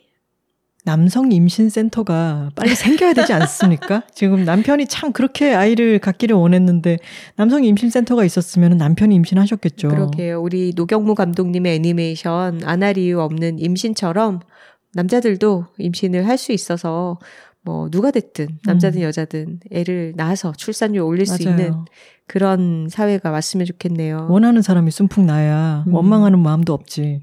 근데 참 다행이네요. 수영을 하셔서 이 글도 이 디테일이 너무 좋죠. 참 너무 안타까운 일이긴 하지만 지금 내가 힘든 상황이 어느 정도였는지를 횡단보도 초록불이 켜지자마자 건너기 시작해도 꺼지기 전에 다 건너기 힘들다라고 하는 거는 충격적으로 다가오죠. 그렇죠. 누구나 익숙하게 잘 알고 있는 어떤 시간의 단위인데 지팡이를 짚은 어르신들만큼이나 속도가 느렸다라고 하니까 그냥 체력이 떨어져 있었다, 몸이 힘들었다 보다 훨씬 구체적으로 생생하게 와닿죠. 그런데 지금은 25m 레인을 왕복해서 10번, 그러니까 500m를 쉬지 않고 수영을 하신다라는 거는 상급반에서도 굉장히 체력이 좋으신 축에 속하시는 것 같은데요. 저도 수영을 좋아해서 혼자 수영 가면 따개비라고 하는 존재를 아시나요? 이렇게 레인 끝에서 네네. 쉬는 사람들이 참 많아요. 접니다. 네. 저도 사실은 10바퀴를 쉬지 않고 할 수는 없어서 몇 바퀴 하다 보면은 잠깐 따개비가 되어서 쉬고 또 이제 숨을 고르고 다시 수영을 시작하곤 하는데 5개월 만에 이렇게 체력을 회복하셨다라는 거는 수영을 되게 재밌게 즐기면서 열심히 하셨기 때문에 가능했던 것 같네요. 너무 다행스럽습니다. 그리고 이런 부분도 있죠. 아이를 낳고 내 손으로 양말 하나 신을 수 없던 시절. 이런 말들도 아까 그 초록불 얘기처럼 모든 사람들이 쉽게 떠올려 볼 수 있는 단순한 행위라고 생각했던 것조차 할 수 없었던 자신의 상태를 너무나 쉽고 분명하게 전해주죠. 네. 곰토로님이 수영을 만나서 이렇게 건강 회복하신 것은 너무나 다행스러운 일이고요. 또 이 글을 통해서 많은 분들이 임신, 출산이 얼마나 여성의 건강을 위협하는 일인가 좀 알게 되는 계기가 됐으면 좋겠습니다. 맞아요. 아까 그 많은 분들이 임신 중독증이라고 돼 있으면은 그것이 이제 임신 중독증인가라고 생각하시는데 임신 중에 독증이죠. 그러니까 이게 무슨 심리적인 그런 게 아니라 정말 물리적으로, 신체적으로 굉장히 위험할 수 있는 여러 증상들이 생길 수 있는 커다란 인생의 사건인 거죠. 그럼요. 그리고 곰토로님이 써주신 것처럼 우리가 항상 건강한 사람은 없잖아요.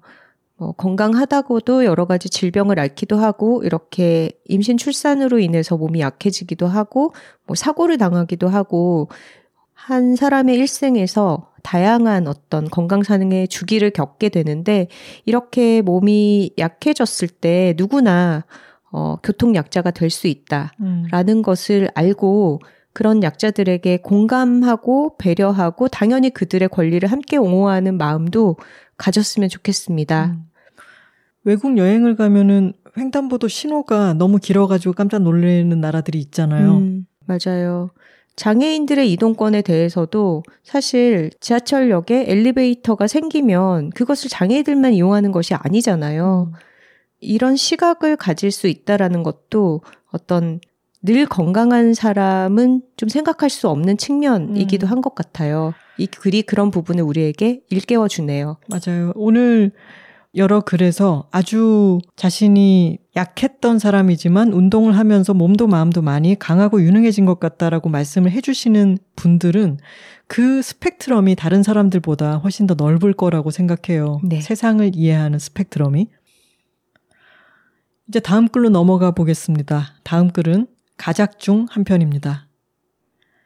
안녕하세요. 저는 어미새 톡토로입니다. 여느 때처럼 여둘톡 팟캐스트를 들으며 헬스장에서 웨이트를 하던 중이었습니다. 운동을 주제로 한 톡춘문예?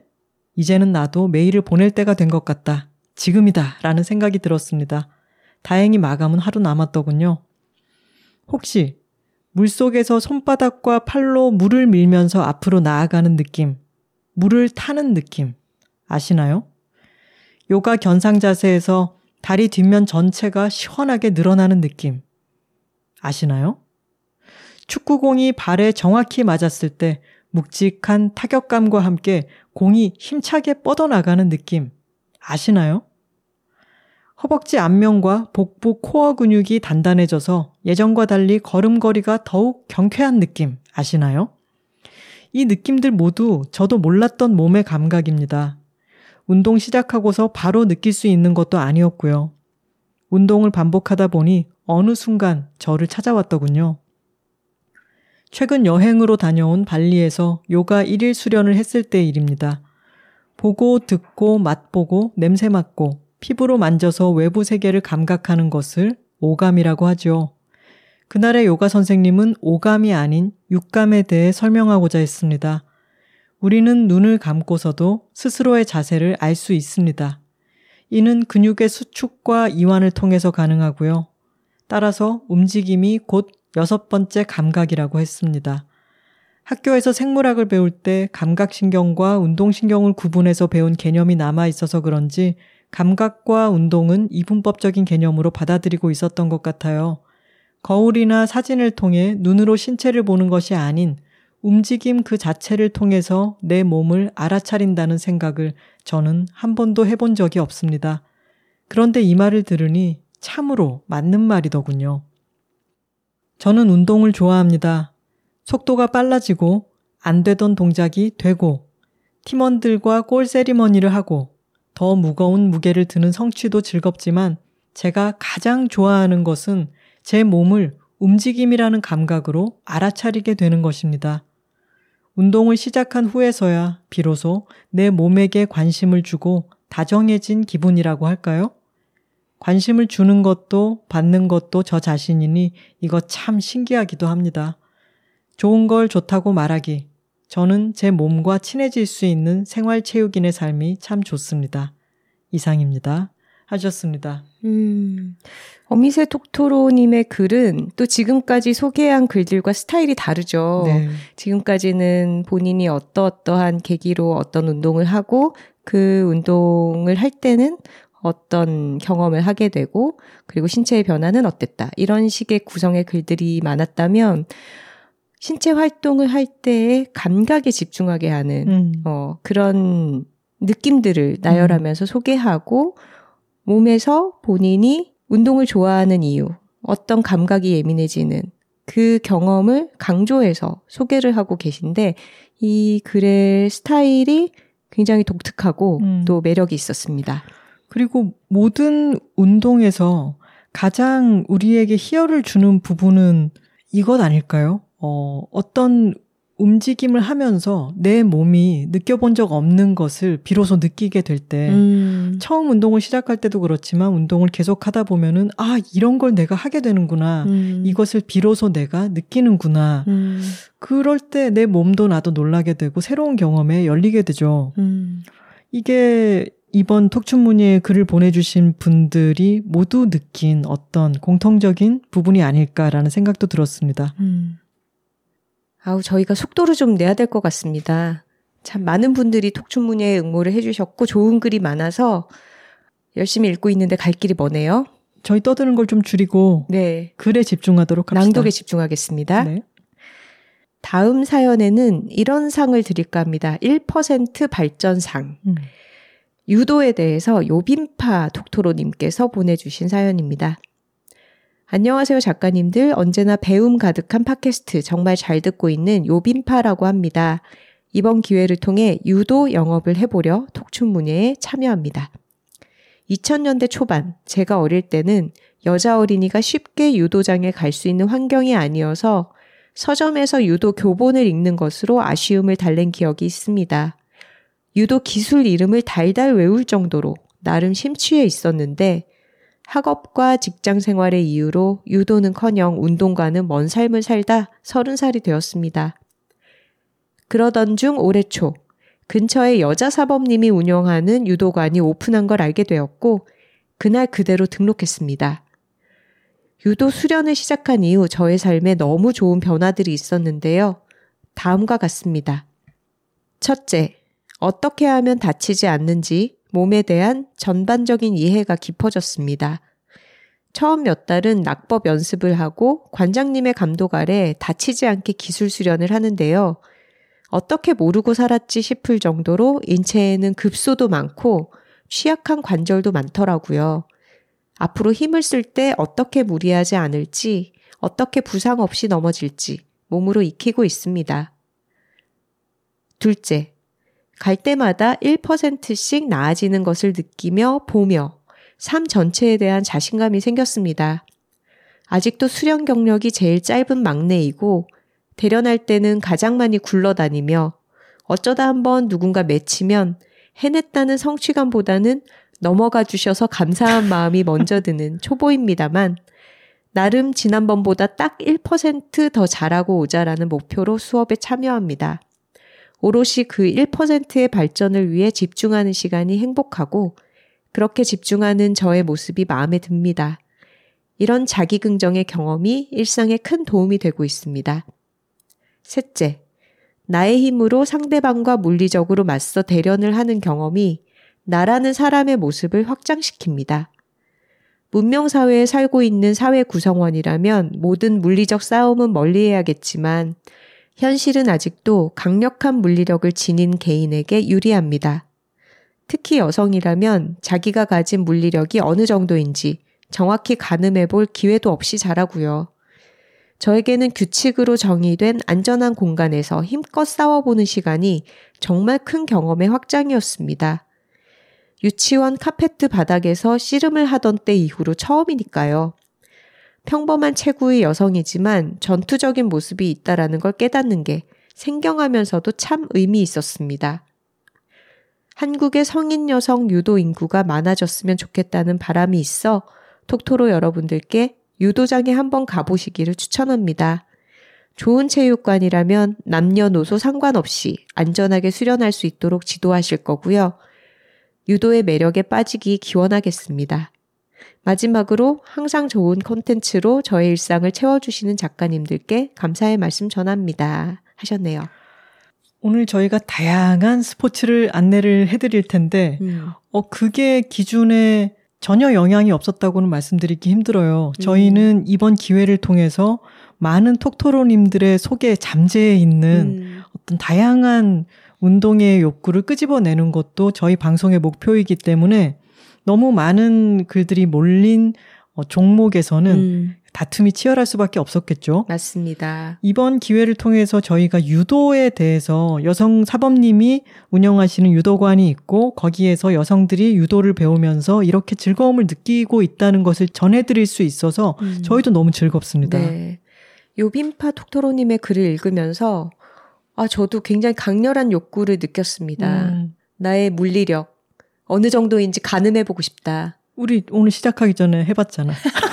아니, 허벅지 싸움 이런 거보다 좀 더 격렬하게 집어던지고 싶다. 그렇지. 누군가를 맺혀보고 싶다. 네. 이런 생각이 들었고요.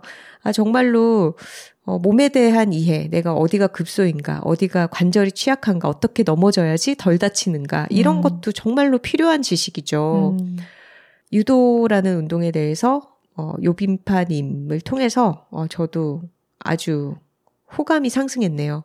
그리고 2000년대 초반 어린 여자아이가 서점에서 유도 교본을 달달 읽어서 기술 이름을 다 외울 정도로 심취해 있었다니 너무 귀엽지 않나요? 이건 너무 유도 만화의 도입부 아닌가요? 언제나 이런 것을 소년 만화의 형식으로 생각을 하는데 이런 다양한 여자아이들이 있고 그 여자아이들이 호기심이 생겼을 때 얼마든지 가볼 수 있는 그런 환경이, 그런 운동 환경이 되었으면 좋겠어요. 네. 좋은 운동 소개해 주셔서 감사합니다.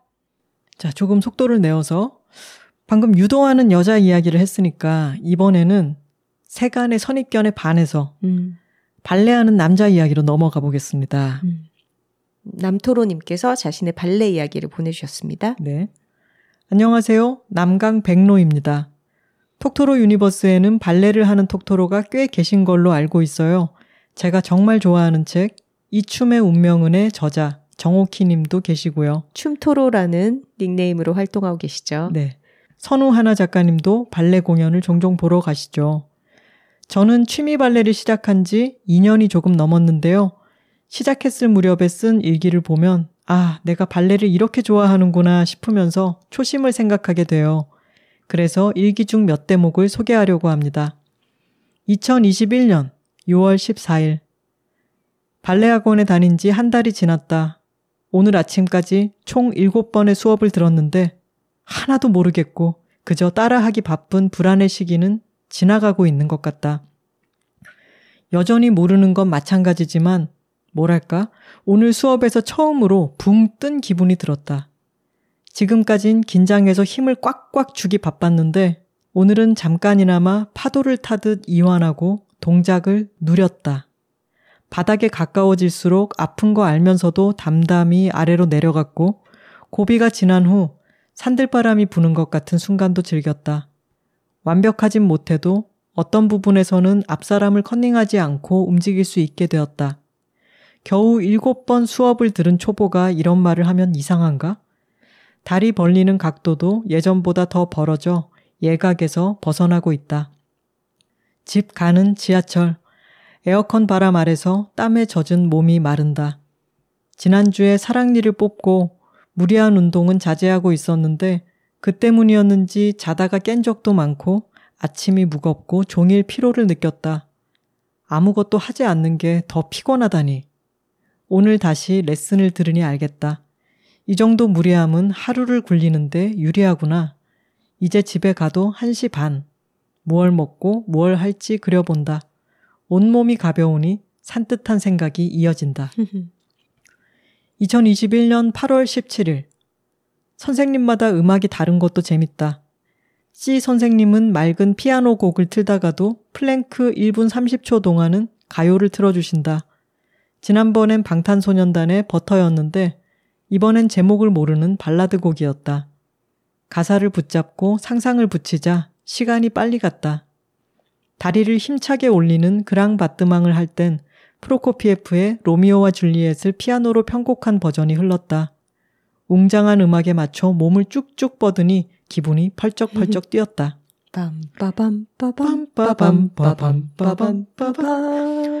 바워크를 어찌어찌 하고 다음으로 센터워크를 하면 부쩍 소심해졌다. 바에 의존하지 않고 거울과 대면하기 때문이고 모두가 나를 보는 것 같은 착각에 빠져 불안해한다. 나 너무 못해. 늦고 꼬이고 난리도 아니야. 부끄러워. 초보자에게 자연스러운 감정이겠지. 그렇지만 당연한 거라며 위안 삼기보다는 더 부끄러워해야겠다. 그런 기분의 낙차를 운동 에너지로 바꾸면 엄청나겠지? 자극으로 삼아야지. 2021년 9월 2일. 발레를 하고 나면 머리가 맑아지고 문장이 선명히 떠올라서 글로 옮겨놓고 싶어진다. 일주일 만에 발레를 하고서 이 공간, 이 고통을 얼마나 기다려왔는지 또 알았다. 그리웠다. 어쩐지 하루하루가 무거웠는데 발레를 안 했기 때문이야. 이제는 없으면 안 되는 루틴이 되었나? 오늘도 엉망이었다. 엉망에 엉망에 엉망을 찍으니 당당해졌다. 어차피 헤매는 동작인데 까짓것 크게 크게 하고 더 하고 싶었는데 수업이 끝났다. 그래, 다음에도 이렇게 하자. 주춤하기보단 되는 대로 해보자. 엉성한 나에게 화가 나니 오기가 따라왔다. 이 오기를 다음 수업 때도 이용하자. 해내고 만다. 그러고 나서 이 메일을 보내시면서 현재 시점에서 덧붙인 말이 있습니다. 그러나 이 메일을 쓰는 오늘도 저는 해내기보다는 헤매고 있고 자세는 여전히 엉성합니다. 그럼에도 2년이 넘도록 발레를 꾸준히 하는 이유는 재밌기 때문이지요. 잘하고 못하고와 상관없이 발레는 정말 짜릿한 데가 있습니다. 아, 그리고 발레를 하면요. 몸이 꼿꼿해져요. 긴장하지 않으면서 그렇게 똑바른 사람이 되어갑니다. 폼롤러로 종아리를 문지르며 남토로 남강백로 올림 하셨습니다. 야, 이 일기에서 발레 수업의 어떤 풍경이 눈앞에 그려지죠. 저도 예전에 수영 처음 시작했을 때 더 잘하고 싶은데 왜 이렇게 안 되나 싶어서 수영 일기를 시작했던 적이 있어요. 그러면서 오늘의 동작을 돌아보고 다음에는 잘했으면 좋겠다는 바람도 쓰고 그랬는데 모든 초심자들에게 운동이 불어넣어주는 어떤 에너지가 분명히 있는 것 같아요. 맞아요. 그리고 탁토로 님이 저희에게 탁구를 가르쳐주는 친구이기도 하잖아요. 그런데 동영상으로 굉장히 꾸준하게 본인의 탁구 치는 폼을 찍고 기록하고 저희에게도 그걸 권해요. 그러면서 한 두세 달만 지나봐라. 지금처럼 못하는 시기가 확 지나가고 그땐 또 다르게 하고 있기 때문에 영상으로 찍어놓으면 그게 의미가 있다라는 얘기를 하거든요. 근데 영상이거나 아니면 이렇게 글로 쓰는 일기이거나 처음에 잘 안 돼서 의욕만 앞서고 막 답답한 마음까지도 이렇게 기록을 해두는 것은 분명히 나중에 이 운동을 지속하게 해주는 어떤 동력이 되기도 하고 혹은 초기에 아주 밀도 높은 경험에 대한 기록으로서 아주 의미가 있다고 생각이 됩니다. 네, 다음도 가작 사연입니다. 강서구에 사시는 정토로 님이 메일 보내주셨습니다. 안녕하세요. 이번 회차를 아껴 듣고 있는 와중에 오늘이 톡춘문예 마감일이라는 이야기를 듣고 얼른 자리에 앉았습니다. 금요일인 어제는 글쓰기 이야기를 듣다 오랜만에 블로그에 글을 썼답니다. 이제는 그 연속선상으로 운동에 대한 이야기를 쓰게 되었네요. 신기하게도 오랜만에 블로그에 쓴 글의 주제는 할머니가 되어서도 축구장에서인데요. 저에게 코어가 되는 운동은 축구와 풋살입니다. 10살부터 시작되어 33살인 현재, 어제와 오늘, 내일도, 그리고 미래에도 함께할 삶 그 자체입니다. 25살까지 여자 축구 선수로 활동하고 은퇴 후 현재는 지도자 생활을 하고 있는데요. 흰머리가 수북한 할머니가 되어서도 초록색 그라운드 위에서 일하는 세계 최고 1등 축구 할머니가 되고 싶은 꿈이 있어요. 축구가 얼마나 재미있는지 개인적인 견해를 곁들여 몇 가지 이야기하자면, 첫째, 배구, 태권도, 야구, 농구, 씨름, 테니스 등등 모든 운동부의 레크레이션 시간에는 축구가 항상 껴있음. 그런데 축구 후 레크레이션 시간에는 또 미니 축구를 함. 매일 하는 축구도 힘을 빼면 얼마나 재밌는지 모릅니다. 둘째, 농구, 배구는 축구에 비하면 던지면 들어가고 때리면 득점이 되는 쉬운 득점과는 다른, 어렵게 들어간 그 한 골 하나의 깊이가 엄청남. 괄호 열고 비하하려는 의도는 전혀 없습니다. 상대적인 시간과 거리, 많은 사람을 거친 공이 들어가는 과정까지 많은 노고가 담겨 있다는 뜻입니다. 하긴 농구나 배구에 비해서 축구가 득점이 덜 나는 운동이죠. 그렇죠. 셋째, 달리기, 헬스, 요가 등 나 혼자 하는 것보다 상대를 공략하고 괴롭히는 전략 게임 경기의 즐거움. 넷째, 나의 단점을 내 동료가 채워주고 나의 장점이 동료의 단점을 채워줄 수 있음.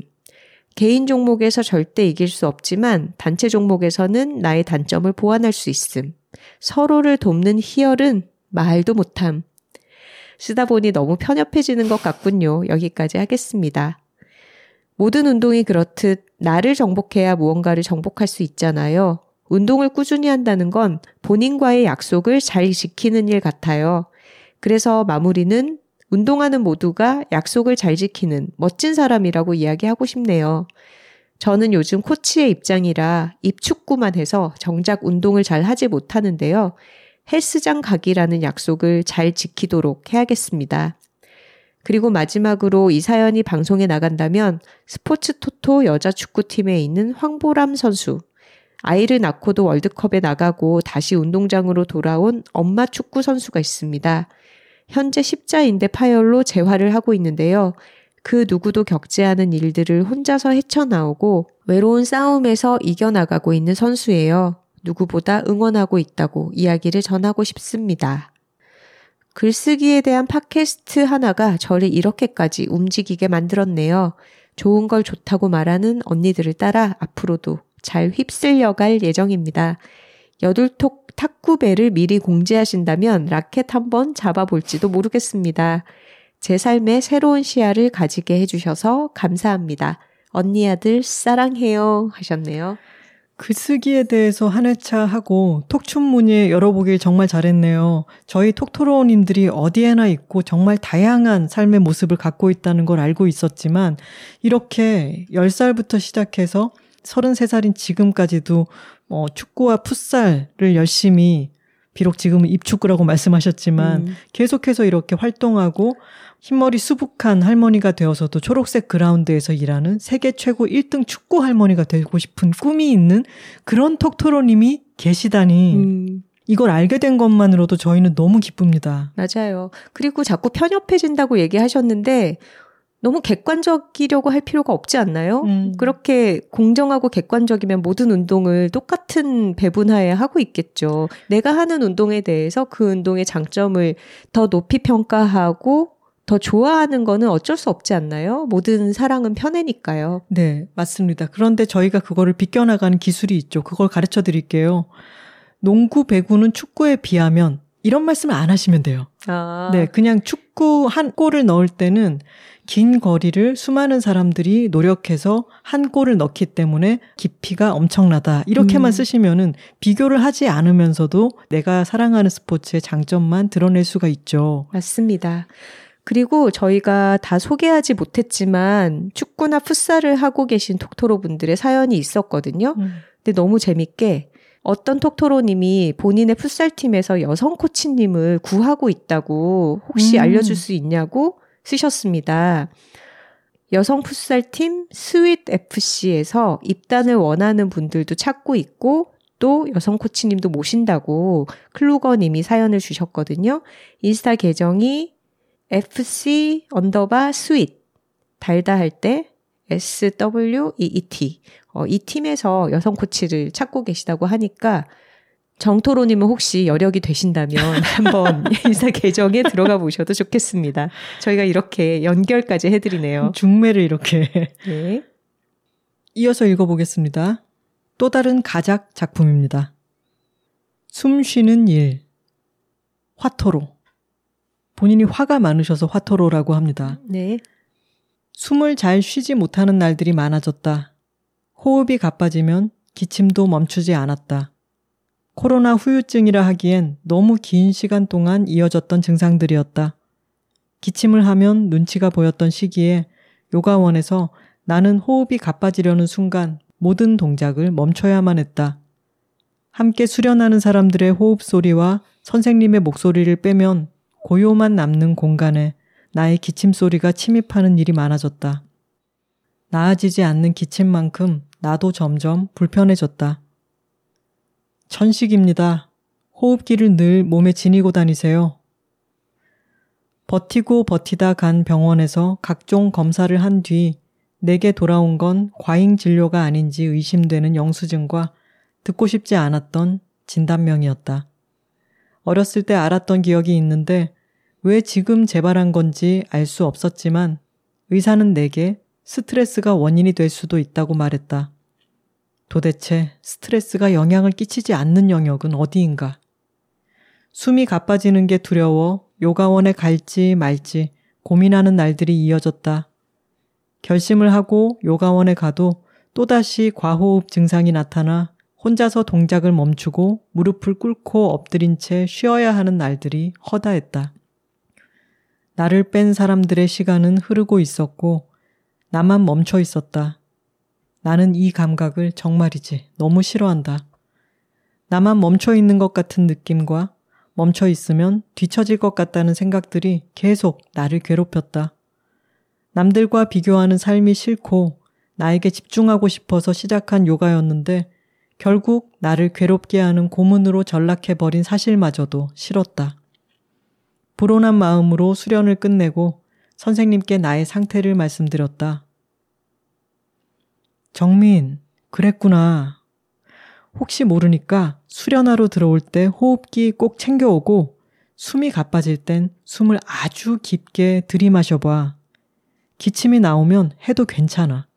억지로 참지 말고 그리고 다시 숨을 길게 천천히 내쉬는 연습을 해보자. 결국엔 우리 모두 숨 쉬려고 하는 거잖아. 도와줄게, 내가. 무작정 쉬라는 얘기를 들을까봐 미리 걱정했었다. 나에게 병이 있다면 아마도 미리 상상하고 걱정하는 병이 아닐까? 다양한 예민 세포들, 타인의 목소리와 말투, 길에 버려진 담배꽁초, 영원히 치워지지 않을 것 같은 개똥, 내가 뱉는 말과 행동 등등 매 순간 예민한 레이더를 바짝 세우고 살아가는데 이런 나에게 이 모든 감각들을 잠재울 수 있는 유일한 행위는 요가였다. 내 머리를 깨끗하게 비우고 내 숨과 내 몸에만 집중할 수 있게 만드는 요가를 못하게 될까봐 열심히 하지도 않는 주제에 걱정만 한가득이었다. 하긴 병원에서도 이미 나에게 운동을 쉬면 안 된다고 얘기했었다. 운동량을 일단 줄이고 서서히 늘리면서 호흡이 가빠지는 순간에 멈추고 쉬는 연습을 계속하라고 했다. 그런데도 나는 요가를 할 수 있을지 없을지에 대한 걱정만 하고 있었던 것이었다. 누가 내 걱정 인형 좀 사갔으면 좋겠다. 싼 값에 줄 수 있는데. 요가를 하고 있으면 걱정이 없어지는 순간을 자주 경험한다.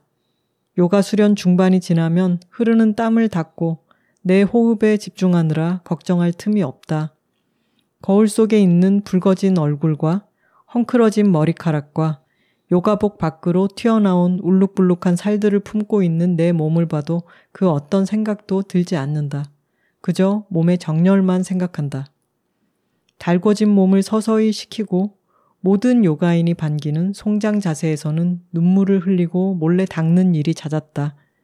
사람이 꼭 슬프거나 화가 나야만 우는 게 아니듯 수련 후 각기 다른 이유로 나는 자주 울었다. 죽음을 경험하는 순간이라고 해서 송장 자세라고 하는데 등을 대고 바닥에 누워 온몸에 힘을 빼고 눈을 감는 이 간단한 것이 늘 나를 벅차게 했다. 끝이 있다는 믿음 때문에 나아갈 힘이 채워진다고 생각해서 나는 그 끝이 좋았다. 눈을 감으면 수련하는 시간 동안 닫혀있던 잡생각의 세계가 다시 열려 짧은 시간에 많은 생각들이 틈을 비집고 다시 들어온다. 하지만 그동안 잡생각을 막고 있느라 애쓴 나를 향한 칭찬 비슷한 감정이 목 위로 묵직하게 올라와 코끝까지 닿으면 결국 눈물이 흐른다. 어떤 날엔 애쓰느라 애썼다고 속으로 중얼거리며 울었고 또 어떤 날에는 선생님이 해주시는 말씀에 위로받고 울었다. 감았던 눈을 뜨면 다시 현실이다. 내가 살아내야 하는 현실. 어떻게든 사라지는 현실. 요가 수련을 하는 순간도 현실인데 왜 이토록 비현실적일까? 그 이유를 알고 싶어서 나는 또 요가원에 가고 또 울고 다시 눈을 뜨고 땀도 닦고 눈물도 닦으며 요가원 밖으로 향한다. 덤벼라 세상아 라고 만화 주인공처럼 주먹 불끈 쥐고 우렁차게 또 오글거리게 외치지는 못하지만 그래도 또 살아낼 힘이 채워진 나를 반가워하며 숨 한 번 크게 쉬고 다시 나아간다. 호흡기 없이도 숨을 편하게 쉴 수 있는 날들이 많아지길 기다리면서.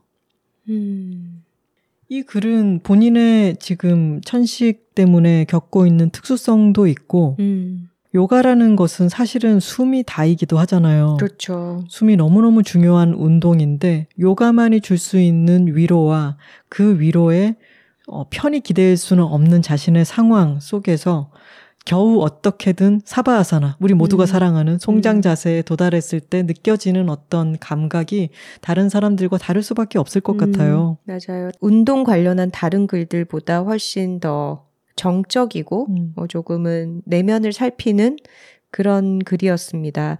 우리가 운동을 갈 때는 가서 하는 어떤 활동이 주는 명확한 성취, 그것의 결과 이런 것을 추구해서 가는 것도 있지만 그냥 거기에서 느껴지는 감정, 그곳의 분위기, 거기서만 가닿을 수 있는 나의 어떤 마음 상태 이런 것이 좋아서 가게 되기도 하는 것 같아요. 운동의 그런 부분을 좀 알려주는 글이 아니었나 싶습니다. 저희도 요가를 일주일에 한 번이긴 하지만 오랫동안 다니고 있는데 저희가 다니는 곳은 다들 못합니다. 그리고 너무 잘하는 사람은 저희랑 급이 맞지 않기 때문에 이쪽으로 오지 않죠. 근데 그것이 저희를 정말 마음이 편안해지게 하고 그리고 다른 사람의 눈치를 보기보다는 내 스스로의 동작과 정렬, 숨쉬기에 집중하게 해주는 효과도 분명히 있는 것 같아요. 그래도 요즘은 잘하시는 분들이 꽤 많지 않나요? 저희 센터가 꾸준히 다니는 사람들보다는 좀 자주자주 물이 바뀌는 편인데 요새 같이 수련하시는 분들은 굉장히 진지하게 요가를 하고 또 잘하시는 분들 같아요. 저는 아주 만족스럽습니다. 다음 톡토로님께는 이런 상을 수여해 봤습니다. 운동은 네버엔딩 상. 끝없이 다양한 운동을 하고 계시는 분이시고요. 미국 동부에서 살고 계시는 콩토로님의 메일입니다. 안녕하세요 작가님들, 제가 언니들을 정말 좋아합니다. 느낌표 15개. 저희 외국 생활에 한 줄기 빛이 되어주시는 우리 작가님들. 그런데 그 좋아하는 언니들이 드디어 운동 사연을 모집한다니 여러 톡토로 분들의 운동에 대해 들을 생각으로 벌써 설레네요. 저는 미국 동부에 거주하고 있는 단백질 중독자 콩토로입니다. 비건이라서 근육 합성을 위한 단백질 섭취를 5만 가지 콩으로 하거든요. 안 물어보셨지만 제 최애 콩은 렌틸콩입니다. 렌치콩 저도 아주 좋아합니다. 저도 아주 좋아합니다. 단백질 함량도 높죠. 콩토로라니 너무 귀엽지 않나요? 그러니까요. 그리고 이 운동하시는 분들이 다 단백질에 대한 약간의 집착이 있습니다. 저도 그렇고요. 어렸을 때부터 언제나 몸을 움직이는 것을 좋아했던지라 다양한 운동을 거쳐왔네요.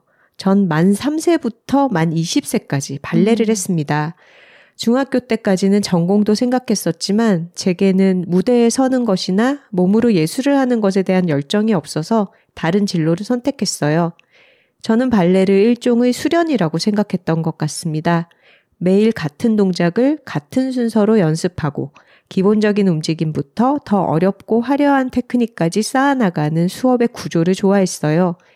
차근차근 반복해서 터득한 테크닉으로 음악을 새롭게 경험하고 감정을 실어서 표현할 수 있는 경지에 오르기까지는 정말 길고 험난한 여정입니다만 음악에 맞춰서 정확하게 시퀀스를 해냈을 때의 희열감에는 중독성이 있었죠. 그러나 발레에서 늘 제 몸에 대해서 비판적으로만 바라보게 되는 점이 저랑 맞지 않았습니다. 엄격한 선생님의 지적과 다른 전공생들과의 비교로 인해서 제 머릿속은 내 발등은 너무 평평해. 나는 골반이 충분히 열리지 않아. 콩쿠르에 나가려면 살을 빼야 해. 왜 나는 165cm를 넘기지 못할까? 하는 생각으로 가득 차고는 했으니까요. 요즘은 취미 발레도 많이 하시고 발레 업계에서도 바디 포지티브 무브먼트가 조금씩 일어나는 것 같으니 점점 더 변화하길 바랍니다. 발레를 잘하기 위해서 어렸을 때부터 필라테스와 요가 수련도 하고 테니스, 스쿼시, 기계체조도 조금씩 해봤습니다. 이사를 자주 다녔기 때문에 타인과 함께 합을 맞추거나 몸을 부딪히며 하는 운동은 못해본 게 아쉽습니다. 하긴 팀에 소속돼서 크게 마이볼, 헤이 하면서 무언가를 하기에는 제가 너무 내향적이기도 했었네요. 그런 제가 대학에서 정말 재미있게 했던 운동이 있는데요. 바로 펜싱입니다.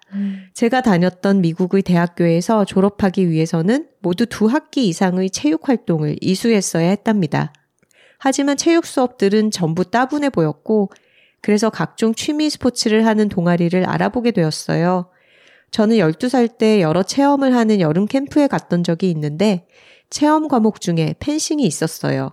1시간 정도 기본 움직임을 배우고 아이들끼리 시합을 해보게 되었는데 제가 저보다 나이도 많고 키도 훨씬 큰 남학생을 5-0으로 이겼던 기억이 제 유년 시절 중 가장 뿌듯한 기억으로 남아있답니다. 좋은 걸 좋다고 말할게요. 저는 저를 만만하게 보는 남성을 이기는 게 너무 좋습니다. 아무튼 그런 뿌듯한 기억도 있고 해서 펜싱 동아리 오리엔테이션에 가보았다가 홀랑 빠져버리고 말았어요. 펜싱의 진입 장벽은 아무래도 장비 비용인데 모든 장비를 학교에서 지원해 주는 게 아니겠어요? 펜싱은 1대1로 경합을 하는 스포츠이지만 팀이라는 개념이 있기 때문에 조용히 소속되고 싶었던 저 INFP의 조건에 아주 잘 맞았습니다. 취미로 하는 칼싸움 너무 재밌잖아요. 그렇게 2-3년은 검을 휘두르고 발레로 단련된 하체 근육을 아름다움이 아닌 이기는 곳에 쓰면서 정말 즐거웠습니다. 누구보다 빠르게 박자에 변주를 주면서 전진하다가 타이밍을 빼앗는 런지를 하는 쾌감, 잊을 수 없네요. 펜싱은 몸만큼 머리도 많이 써야 하는 운동이라서 영어로는 피지컬 체스라고도 합니다. 체스를 두는 것처럼 빠르게 전략을 짜야 하거든요. 그래서 여러 가지로 재미있습니다. 열심히 시합을 하고 있으면 팀원들이 피스트의 끝에 서서 응원도 해주고 다가와서 전략을 가르쳐주기도 해요. 피스트 위에 있는 건 나 하나지만 우리 팀과 시합을 함께 분석하고 함께 풀어나가는 기분입니다. 칼끝이 뭉툭하고 보호구도 한가만히 착용해야 하지만 잘못 찔리면 멍이 들 만큼 아파요. However, 그걸 되갚아줄 때면 아픔이 싹 낫는다고요. 이렇게 제안의 호전성을 깨워준 펜싱은 제가 대학을 졸업하면서 그만두게 되었어요. 지금도 가끔 그립지만 시간, 장비, 그리고 신체 불균형, 괄호 열고 한쪽으로만 런지하고 칼을 휘둘러서 짝꿍딩이 되는 건 시간 문제 때문에 다시 시도는 못할 것 같네요. 직장을 다니는 현재 제가 꾸준히 하고 있는 운동은 웨이트 트레이닝과 러닝입니다. 돌고 돌아서 홀로 조용히 수련을 하는 느낌의 운동으로 정착했네요. 새벽 5시 반에 일어나서 찌뿌둥한 몸을 끌고 헬스장이나 공원에 도착해서 워밍업을 시작하면 10분도 되지 않아 상쾌해지고 에너지가 돕니다. 아주 천천히, 하지만 꾸준히 제가 무언가를 더 잘하게 되는 걸 느끼는 게 좋은 것 같아요. 5분만 달려도 숨이 차던 제가 1시간씩 뛰어다니고 제 남성 애인의 무게를 데드리프트로 들고 어깨 근육이 눈에 띄게 붙어서 풍채가 늠름해지는 과정이 뿌듯해요. 저는 아직 햇병아리 변호사라 직장에서 우왕좌왕 헤매고 좌절하다가도 내 안에는 땡땡 킬로그램을 드는 힘이 있다고 생각하기도 하고, 내가 처음 달리기를 할 때는 숨이 턱끝까지 차올랐지만 지금은 10km를 유유히 뛰어다니게 되었다는 사실을 상기하기도 합니다. 어머니랑 영상통화를 하면서 엄마, 내 이두박근 좀 봐. 여기 선 보여? 보이지? 완전 뚜렷하지? 를 매번 시전하면 어머니는 그래 멋지다. 그런데 도대체 운동을 어디까지 할 생각인 거니? 하십니다. 운동의 끝이 있나요? 제가 설령 더 이상 무게나 거리, 페이스를 늘리지 못하는 경지에 도달하더라도 저는 신체 수련을 계속할 겁니다. 노후 대비로 근육과 폐활량, 관절 가동성을 장착하고 싶은 마음도 크지만 식사와 수면, 좋은 대화, 여둘톡 듣기처럼 운동은 제 필수 루틴이자 생활 동반자이니까요. 긴 글 읽어주셔서 감사합니다. 저희 운동메이트 여둘톡 늘 사랑합니다. 사투리 특집을 재탕하면서 60kg 스쿼트를 하다가 계속 북진하는 나를 듣고 복압이 풀려서 부상당할 뻔하기는 했지만요. 우리 모두 무게를 쉴 때는 복압을 잘 잡고 동작이 끝났을 때만 호흡을 뱉기로 해요. 파워 하면서요. 어휴, 큰일 날 뻔하셨네요.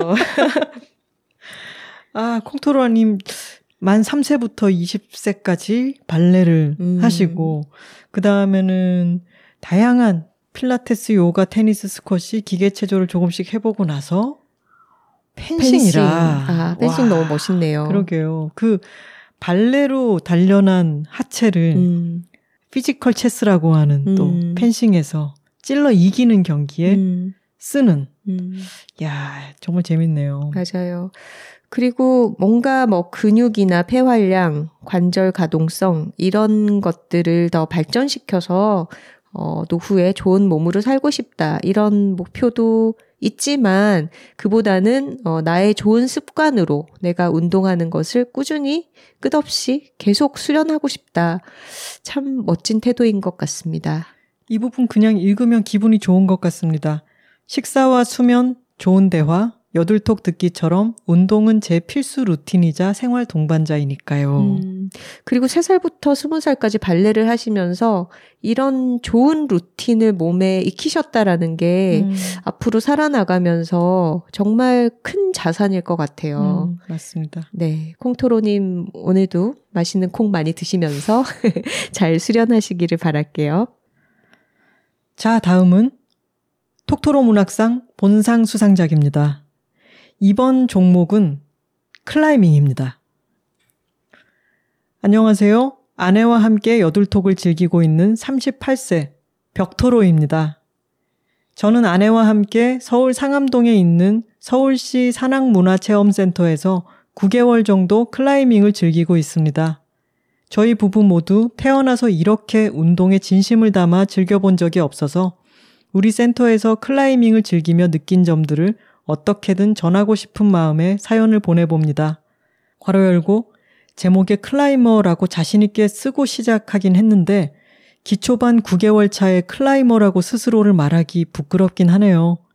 그래도 그렇게 생각하면 회사원이 아닌 무언가가 된 것 같아 기분이 좋아진답니다. 우선 저희가 클라이밍을 하면서 가장 감명받았던 점은 나이와 성별에 상관없이 서로를 클라이머로 대하고 있다는 것입니다. 제가 다니고 있는 센터는 어린이들부터 장년층까지 정말 다양한 연령대의 사람들이 이용합니다. 특히 어린이들이 참 많은데요. 제가 운동을 하고 있으면 어린이들이 스스럼 없이 다가와서 아저씨, 운동한 지 얼마나 됐어요? 라고 묻거나 아저씨, 이 문제 풀 수 있어요? 라며 제가 마음에 준비할 틈도 없이 훅 하고 질문을 던지곤 합니다.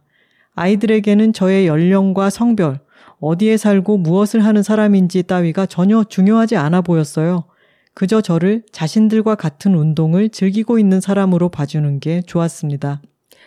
클라이밍을 할 때 문제를 푼다라는 것은 어떤 코스로 완등을 해내는 그런 거를 문제 푼다라고 표현을 하더라고요. 네, 퍼즐 푸는 것처럼 돼 있더라고요. 실력도 저랑 비슷하거나 더 잘하는 친구들도 많습니다. 실력은 비슷한데 제 키가 더 커서 아이들은 성공하지 못하는 문제를 저만 성공했을 때 억울해하는 아이들을 보는 것도 참 재밌습니다. 그런 경우에는 아이들을 위로하기 위해서 아저씨는 키가 커서 풀었어 라고 이야기해 줍니다. 가끔 아이들이 먼저 아저씨 키 때문에 풀었어요 라고 하면 이 자식이 하는 마음에 대신에 아저씨는 무게가 더 나가잖아 라며 항변하기도 하지만요. 그런데 저도 저보다 키가 큰 사람들이 쉽게 문제를 풀면 왠지 모르게 열이 받기 때문에 아이들이 그렇게 이야기하는 것도 이해됩니다. 이 센터에서 가장 실력 있는 분들은 50대 누님들이십니다. 정말 아름다운 동작으로 부드럽고 유연하게 완등하시는 모습을 보면 감탄이 절로 나옵니다. 무엇보다 이분들을 사회에서 배웠으면 이런 운동을 하고 계시는지 알 수 없을 것 같아서 멋있습니다. 마치 히어로 같다고 할까요?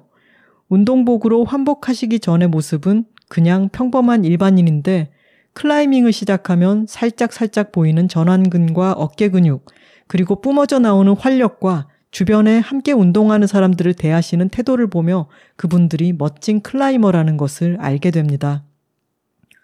이렇게 나이 차이가 많이 나는 분들과도 함께 운동을 즐길 수 있는 것은 서로에 대한 호칭 덕분이라고 생각합니다. 저희 센터에서는 이름 끝에 님을 붙여 서로를 부르고 있습니다. 예를 들면 길동님, 영희님 이렇게요. 그렇게 서로를 호칭해서 그런지 서열도 없고 같이 문제를 푸는 과정에서 서로의 의견을 나누는 즐거움이 있습니다. 그리고 어른끼리도 이름과 클라이밍을 한다는 것 외에 연령, 어디 살고 무엇을 하는지, 가족관계가 어떻게 되는지 따위는 묻지도 않고 궁금해하지도 않는다는 것도 신기합니다. 서로 응원해주는 문화도 멋집니다. 연령과 어느 정도의 수준인가에 상관없이 자신과의 싸움을 하고 있는 이들 뒤에 서면 누구나 아주 자연스럽게 나이스를 외칩니다.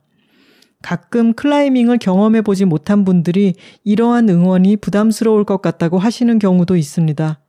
저희 부부도 사람들에게 주목받는 것을 부담스러워 했었는데요.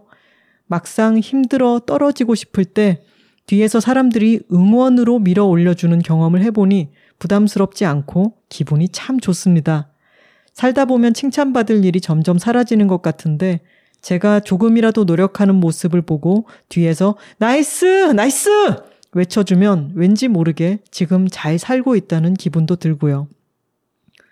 그리고 클라이밍을 할 때는 벽을 오르고 있는 것에만 집중할 수 있는 점도 참 좋습니다. 회사 일이 떠오를 틈이 없어요. 특히 지구력 운동을 할 때 여러 개의 홀드를 잡고 목적지까지 올라가다 보면 지금 이 순간 떨어지지 않고자 하는 마음과 다음 홀드로 이동해야 한다는 생각뿐입니다. 그래서 주말에도 회사 일이 생각나려고 하면 저는 센터로 가서 지구력 운동을 하곤 합니다. 제게는 클라이밍 하는 것이 일종의 명상의 시간 같은 것이죠. 이렇게 명상하듯이 클라이밍을 하다 보면 인생의 깨달음도 얻게 됩니다. 한 번은 14m 정도 되는 높은 벽을 오르다가 힘이 빠졌는데 밑을 보니 끔찍하더라고요. 하네스와 줄에 몸을 맡기고 있어 안전하지만 그래도 떨어진다는 사실이 몸에 소름을 돋게 했습니다. 안간 힘을 써서 매달려 있다가 결국 내려왔는데 내려오니까 내가 살고 싶어 하는구나 이런 생각이 들더라고요. 평소에 내가 살고 싶다는 생각을 해본 적이 있었나 싶었습니다. 그래서 아주 조금은 더 의미 있게 살아야겠다는 마음도 들고요. 떨어진다는 두려움 때문에 다음 홀드를 더 잡지 못한 것에 대한 아쉬움도 느껴봤습니다. 그렇게 내려오고 나면 체력의 문제가 아니라 용기만 있었으면 할 수 있었는데 하는 아쉬움 때문에 다음번 시도해서 이를 악물게 됩니다. 그렇게 삶을 대하는 태도가 변하는 것도 참 좋습니다. 외형적인 변화도 클라이밍의 좋은 점입니다. 주로 전완근과 등 근육이 발달하면서 평소에 등과 가슴을 펴고 다니게 되는데요. 거울에 비친 저의 그런 모습을 보는 것도 참 좋습니다. 강단과 자신감이 있는 사람인 것 같거든요. 실제로도 그럴지 모르겠지만 그렇게 생각하니 아주 조금은 강단과 자신감이 생기는 것 같기도 합니다. 잘 보이지 않는 전완근의 미세한 갈라짐에 괜히 기분이 좋아지기도 합니다. 아내는 가끔 자신의 전완근을 만져보라고 자랑도 하고요.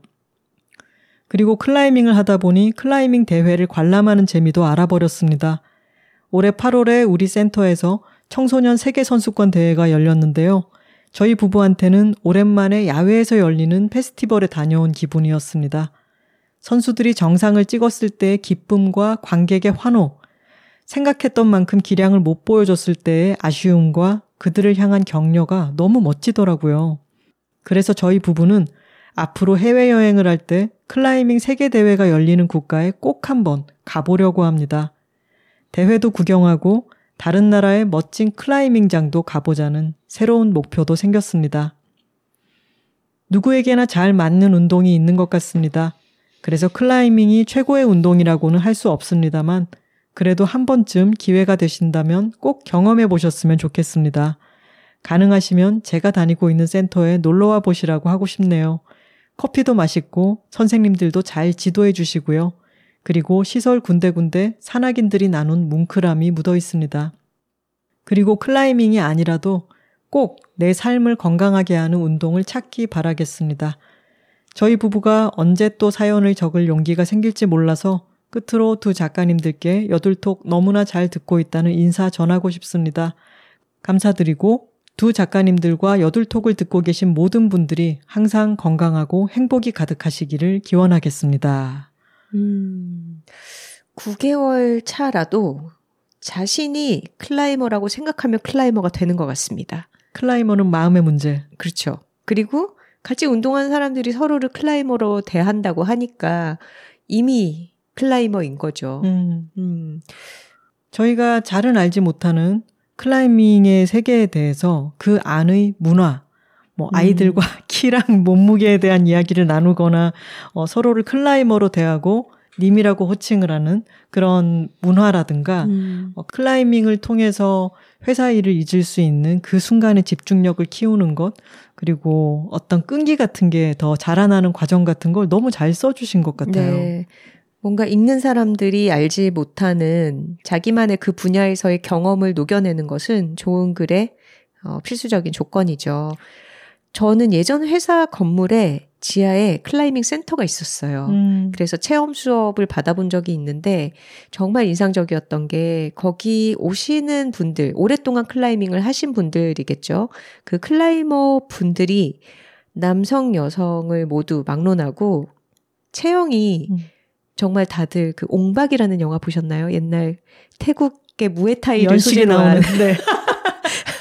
옹박에 나오는 그런 까무잡잡하고 군살이 없이 정말 탄탄한 그런 체형의 사람들이 다 모여 있더라고요. 그게 정말 인상 깊었습니다. 그리고 저는 상체의 힘이나 악력보다는 하체 근력이 더 발달한 편이어서 저의 체형이 클라이밍을 하기에는 그다지 적합하지 않구나 이런 것도 깨닫는 계기가 됐죠. 물론 의지가 있어서 꾸준하게 하다 보면은 그렇게 발달을 하기도 하겠지만요. 일단은 쉽진 않더라고요. 저도 체험학습을 클라이밍을 해봤는데 생각보다 재미있고 생각보다 어렵다는 거. 그리고 이 손가락 힘도 있어야 되잖아요. 그리고 다리 쪽이 벽에 착 붙을 수 있도록 그 유연성도 있어야 되는데 아주 다양한 유연성과 근력을 다채롭게 활용해야 되는 그런 운동이로구나 그런 생각이 들었어요. 맞아요. 저는 초등학생들이 또 클라이밍을 아주 잘한다는 얘기도 여러 번 들었네요. 몸이 가벼우니까 그리고 유연하기도 하고. 그래서 아저씨들은 키가 커서 푸는 거잖아. 이 부분 너무 킹받는데 웃겨요. 그렇죠? 그래서 우리가 어떤 운동을 처음 시작했을 때 초보자인 스스로를 뭐 땡리니 뭐 예를 들어서 뭐 클라이밍 초보자면 뭐 클리니 이런 식으로 말을 하지 말자라고 하는 게 사실 어린이들이 어린이라고 해서 다 서투르고 못하는 게 아니에요. 어떤 분야에서는 우리보다 되게 뛰어나기도 하고 대등하게 같이 배워나가는 입장이 될 때도 있죠. 자신이 운동하는 분야에 대해서 글을 쓸 때 직접 겪었던 유머러스한 에피소드 같은 걸 기억해뒀다가 글에 녹여내는 것은 정말 좋은 읽는 사람을 기분 좋게 일단 하잖아요. 좋은 기법이라고 생각을 합니다. 그리고 저는 이 부분도 참 좋았어요. 50대 누님들에 대한 이야기. 밖에서 봤을 때는 평범한 복장인데 안에 들어왔을 때 사람이 달라지는 것을 보면서 히어로 같다고 얘기를 하는 것도 참 좋았습니다. 여러모로 아주 기분 좋고 클라이밍의 세계에 대해서 매력을 속속들이 알려주는 좋은 글이라는 생각을 합니다. 네. 다음 글에는 그럼에도 불구하고 상을 드리려고 합니다. 안녕하세요. 김하나 황선우 작가님. 저는 수도권 어딘가에 사는 덴토로입니다. 이 글의 제목은 이렇습니다. 매일 새벽 5시 댄스 파티를 엽니다. 친구들은 일단 제목이 후킹하지 않나요? 그렇죠. 새벽 5시 댄스 파티? 궁금해지죠? 친구들을 만나고 돌아오는 광역버스 안에서 운동사연 마감일이 오늘까지였다는 게 생각나 급히 메일 앱을 열었습니다. 아까 탁토로님은 급히 메일 앱을 깔았다 그랬어요. 심지어 깔려있지도 않았어. 버스 안에서. 본격적인 스포츠라고 할 수 있을지 잘 모르겠지만 저에게는 분명 운동인 활동을 매일 아침 하고 있고 나름대로 굉장히 만족스럽기에 다른 톡토로 분들께도 소개를 드리고 싶었어요. 저는 매일 새벽 5시 나 홀로 댄스 파티를 엽니다. 우선 거실 바닥에 두툼한 요가 매트를 깔고 쿠션 좋은 운동화를 신습니다. 무선 이어폰을 귀에 꽂고 컴퓨터를 켜죠. 그리고 2주마다 새롭게 만드는 저만의 댄스 플레이리스트를 재생합니다.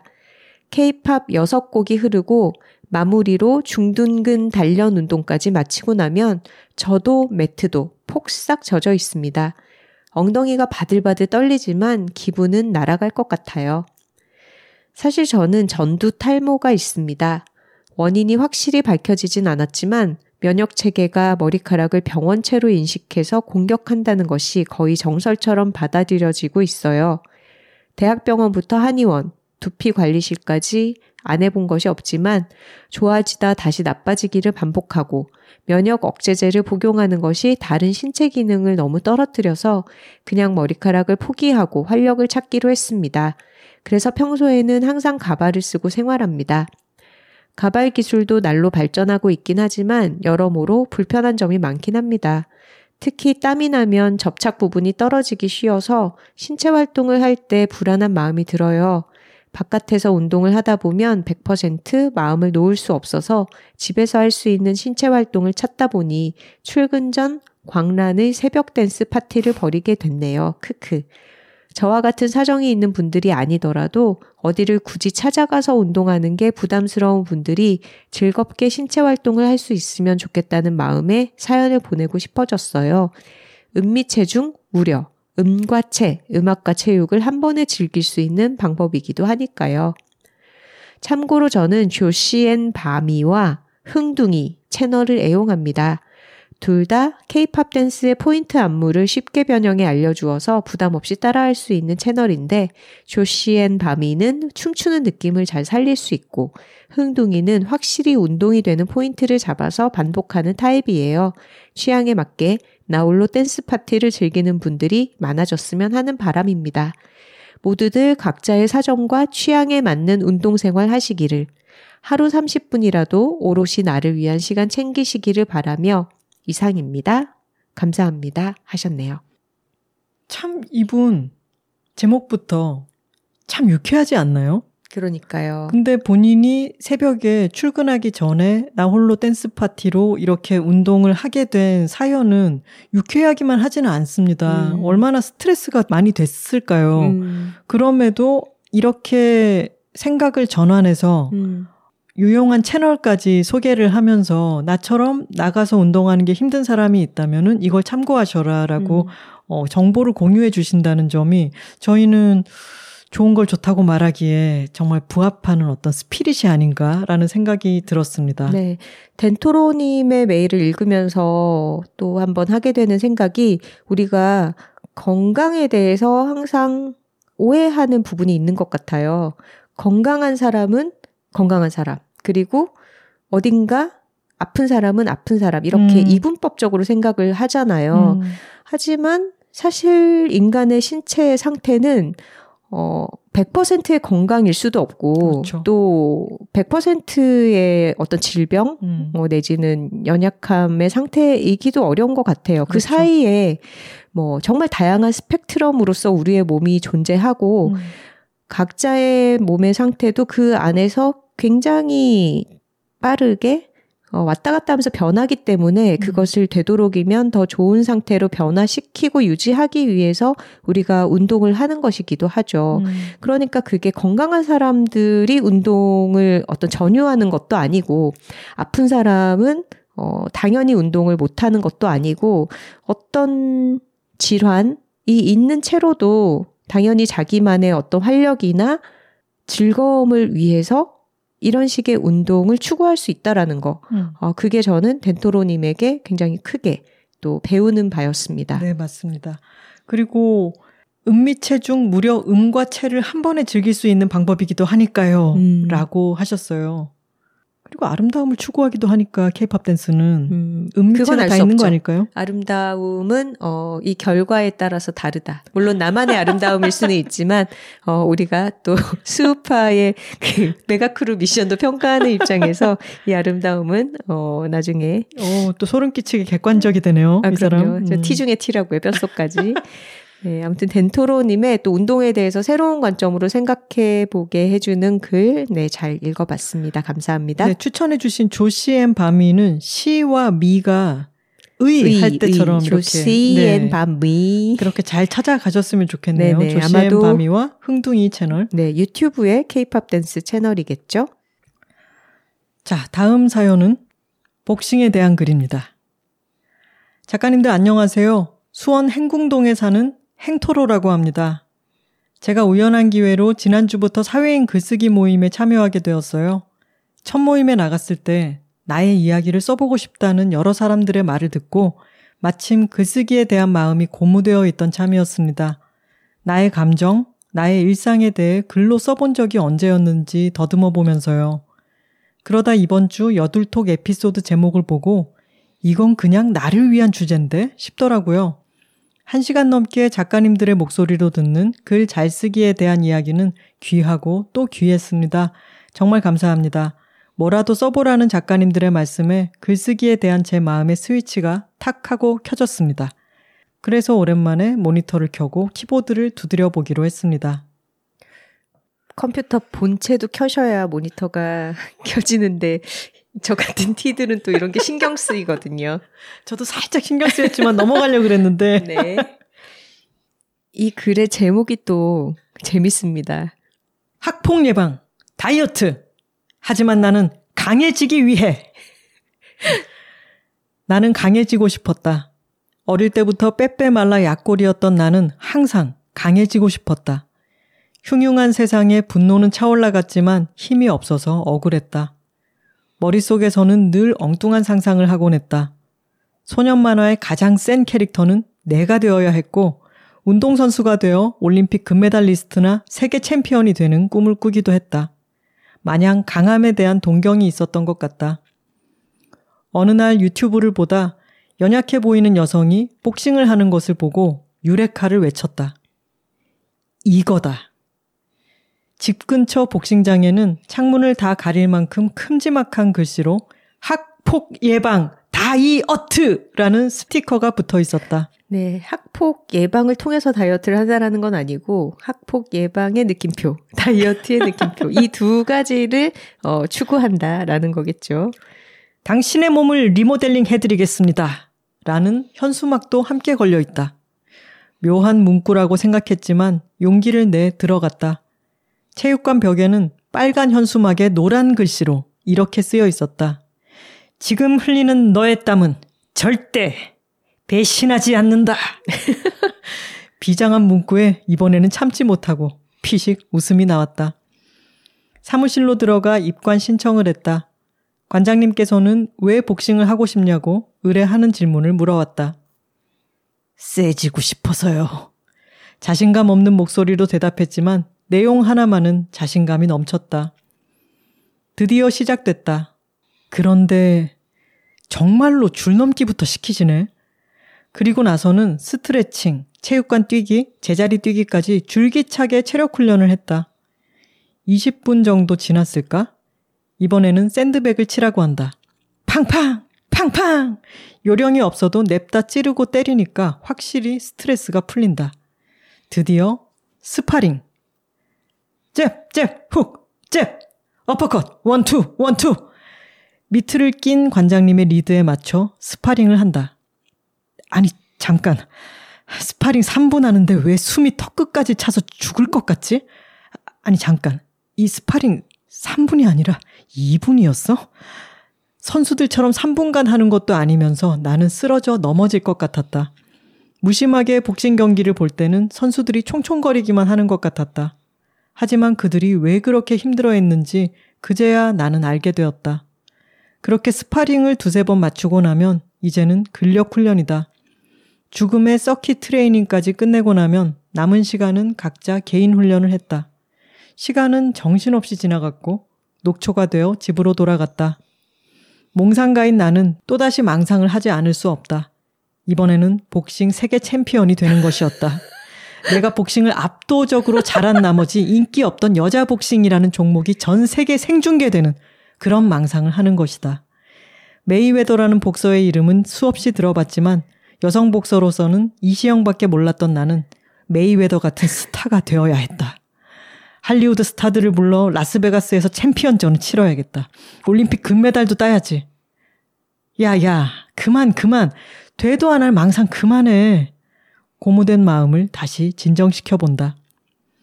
골프를 하면 골프 스윙 신용을 하듯 복싱을 하면 모두가 섀도우 복서가 된다. 글러브 끈을 서로 묶고 어깨에 들쳐매고 거리를 다닐 때는 괄호 열고 그래봤자 복싱장에서 집까지 걷는 것. 자신감에 도취되기도 했다. 마치 무기를 장착한 것 같았다. 한때는 누구 하나 걸려보라는 생각으로 분노에 찼던 적이 있었다. 하지만 운동을 계속하다 보니 운동인으로서 오히려 폭력을 자제해야 한다는 생각까지 스스로 하게 되었다. 이런 게 바로 운동인의 아량이었구나. 분노에 대한 용서가 시작되자 이제는 잼만 날리는 내 인생에도 화끈한 어퍼컷 한 방 제대로 때려보고 싶은 용기가 생겼다. 무엇이 되었든 간에 이번에는 망상으로 끝내지 말고 가능한 것을 실현시키기 위해 노력해보자. 있는 힘껏 손에 핸드랩을 감아본다. 라고 하시면서 동영상도 보내주셨습니다. 네, 그리고 복싱에서 사용하는 전문 용어들, 그래도 저희도 어느 정도는 들어봐서 대략의 뜻은 알고 있는 뭐 글러브, 미트, 샌드백, 잽, 훅, 어퍼컷, 핸드랩 이런 용어들에 대한 해설도 각주로 이렇게 아주 친절하게 각주를 붙여주셨습니다. 네, 동영상 설명으로는 제 체감으로는 나비처럼 날아서 벌처럼 주먹을 내리꽂았었거든요. 근데 동영상을 보니 웬 파리 한 마리가 알짱거리는 것 같네요. 하하. 프로 선수들께 다시 한번 머리를 조아리게 됩니다. 하시면서 그 벽에 붙어있던 당신의 땀은 절대 배신하지 않는다라든가 다이어트, 학폭 예방 이것을 찍은 사진도 첨부를 해주셨고요. 그리고 핸드랩을 감은 본인의 손을 또 찍어서 보내주셨는데 아 정말 짱 세질 거야 이런 각오와 패기가 느껴집니다. 동영상을 봤더니 저희가 보기에는 나비처럼 날아서 벌처럼 주먹을 내리꽂고 계십니다. 네. 생각보다 아주 박력이 넘치고 파이팅이 느껴지는 네. 그런 영상이었습니다. 그리고 스파링을 2분만 하는데도 죽을 것 같았다, 너무 힘들었다 이렇게 얘기를 하셨는데 항상 우리가 시간이 왜 이렇게 빨리 가지? 하루를 저었다 편 것처럼 너무 시간이 빠르다라고 느껴질 때 그 시간을 붙잡는 최고의 방법이 있죠. 플랭크를 해보는 것입니다. 이렇게 1초 1초가 한 땀 한 땀 소중하게 천천히 흘러가는구나. 이런 거를 다시 깨닫게 됩니다. 네. 삶이 화살처럼 흘러갈 때는 플랭크를 잊지 않도록 하겠습니다. 네. 패기가 느껴지는 복싱글 감사합니다. 이제 마지막 글입니다. 네, 저희가 총 3편의 톡토로 문학상 본상 수상작을 선정했다고 말씀드렸는데요. 이번이 마지막 세 번째 수상작입니다. 베토로님의 메일입니다. 안녕하세요. 일본 규슈의 벳푸에서 주공예를 하며 살고 있는 베토로입니다. 저의 정체성은 크게 두 가지, 대나무 노동자 그리고 러너입니다. 오늘도 역시나 여둘톡을 들으며 한바탕 뛰고 왔고요. 제가 항상 달리고 있는 베푸 공원에 대한 글 한 편을 덜덜 떨며 올려봅니다. 베푸 공원은 초면이 아니다. 몇 해 전 한국에서 우울증에 걸린 친구가 얼굴이 반쪽이 되어 찾아왔을 때 그를 데리고 처음 왔었다. 같은 오이타현 아니지만 벳푸에서 차로 2~5시간 정도 떨어진 남쪽의 시골 마을에 살고 있을 때였다. 나와 남편은 친구의 기분을 전환시켜주기 위하여 차 안에 잭 존슨의 서핑 뮤직을 틀고 바다도 가고 쇼핑도 갔으며 이곳 공원에도 왔다. 우리는 30분의 백엔이라고 대문짝만하게 써붙어 있는 조그만 창구를 매우 무심한 표정으로 지키고 있는 아저씨에게 티켓을 받고 널뛰넓은 주차장 한 구석에 대충 차를 대었다. 공원은 베푸의 아마존이라도 되는지 거대하고 울창해서 동서남북에 입구가 있었으므로 구글맵에 주차장의 위치를 체크해야 했다. 공원에 들어서자 친구가 팔을 벌리고 짧게 탄성을 내뱉었다. 아이스 아메리카노를 부르짖는 것 같진 않았다. 그것은 뇌가 아닌 배나 심장 부위에서 덩어리로 나온 감탄이었다. 흘끔 보니 그는 아예 눈을 감고 하늘을 향해 얼굴을 쭉 내밀고 있었다. 소나무들이 각자 뻗은 가지 사이로 저마다 걸러낸 초여름의 햇볕을 친구의 머리 위로 불균질하게 뿌려주었다. 그 옆으로 박자가 맞는 듯 아닌 듯 청둥오리 때의 행렬이 뒤뚱뒤뚱 지나갔다. 정돈된 풍경 속의 헐렁한 공기가 사람의 마음을 살살 어루만지는 것을 나는 천천히 지켜보았다. 친구는 어느 정도 편안해진 얼굴을 한 채 다시 삶이라는 주름 속에 돌아갔다. 그 후 2~3해가 흘러 우리는 베푸에서의 생활을 시작했다. 어느 날 아침 운동화를 신고 횡단보도를 건너 신호를 기다리면서야 문득 친구가 했던 베푸 공원의 다정했던 순간이 떠올랐다. 주변의 풍경은 변해 있었다. 무료한 직원이 지키던 주차장은 자동 무인 시스템이 되었고 안쪽엔 스타벅스가 들어왔다. 소나무와 청둥오리떼는 여전할까? 숨을 들이쉬세요. 하나, 둘, 셋.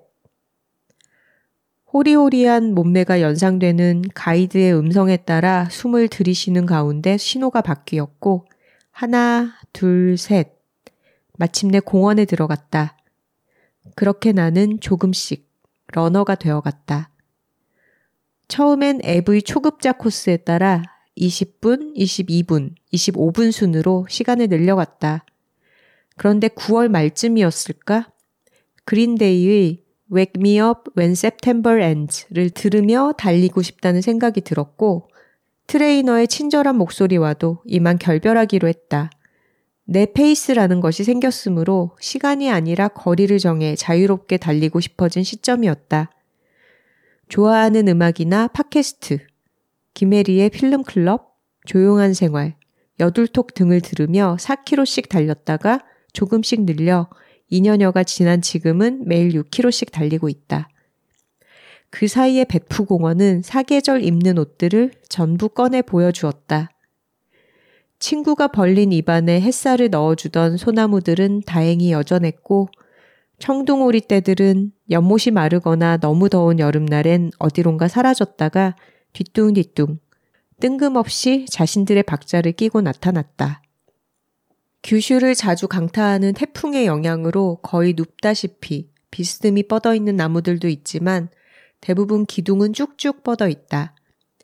날이 맑은 날엔 사무라이 같은 나뭇가지 그림자가 지상에 솟아나고 나는 투명인간처럼 그 사이를 거침없이 헤쳐나가며 묘한 해방감을 느낀다. 그러다가 고향에서 가까운 현충사의 너무나 자유롭게 웨이브 댄스를 추다 멈춘 듯했던 한국의 소나무들이 그리워지기도 한다. 한국만 생각나는 것이 아니다. 달리는 동안 이런저런 장소며 단어들이 스치는 바람결에 우수수 떨어진다. 기억을 담당하는 뇌의 한 부분이 열려 인생에 관여했던 낱말들이 두서없이 공기 중에 쏟아지는 것을 바라보며 하나 둘, 하나 둘, 느리지도 빠르지도 않게 팔을 저어 앞으로 나아간다. 이 글은 스타일이 있죠. 굉장히 문학적이죠.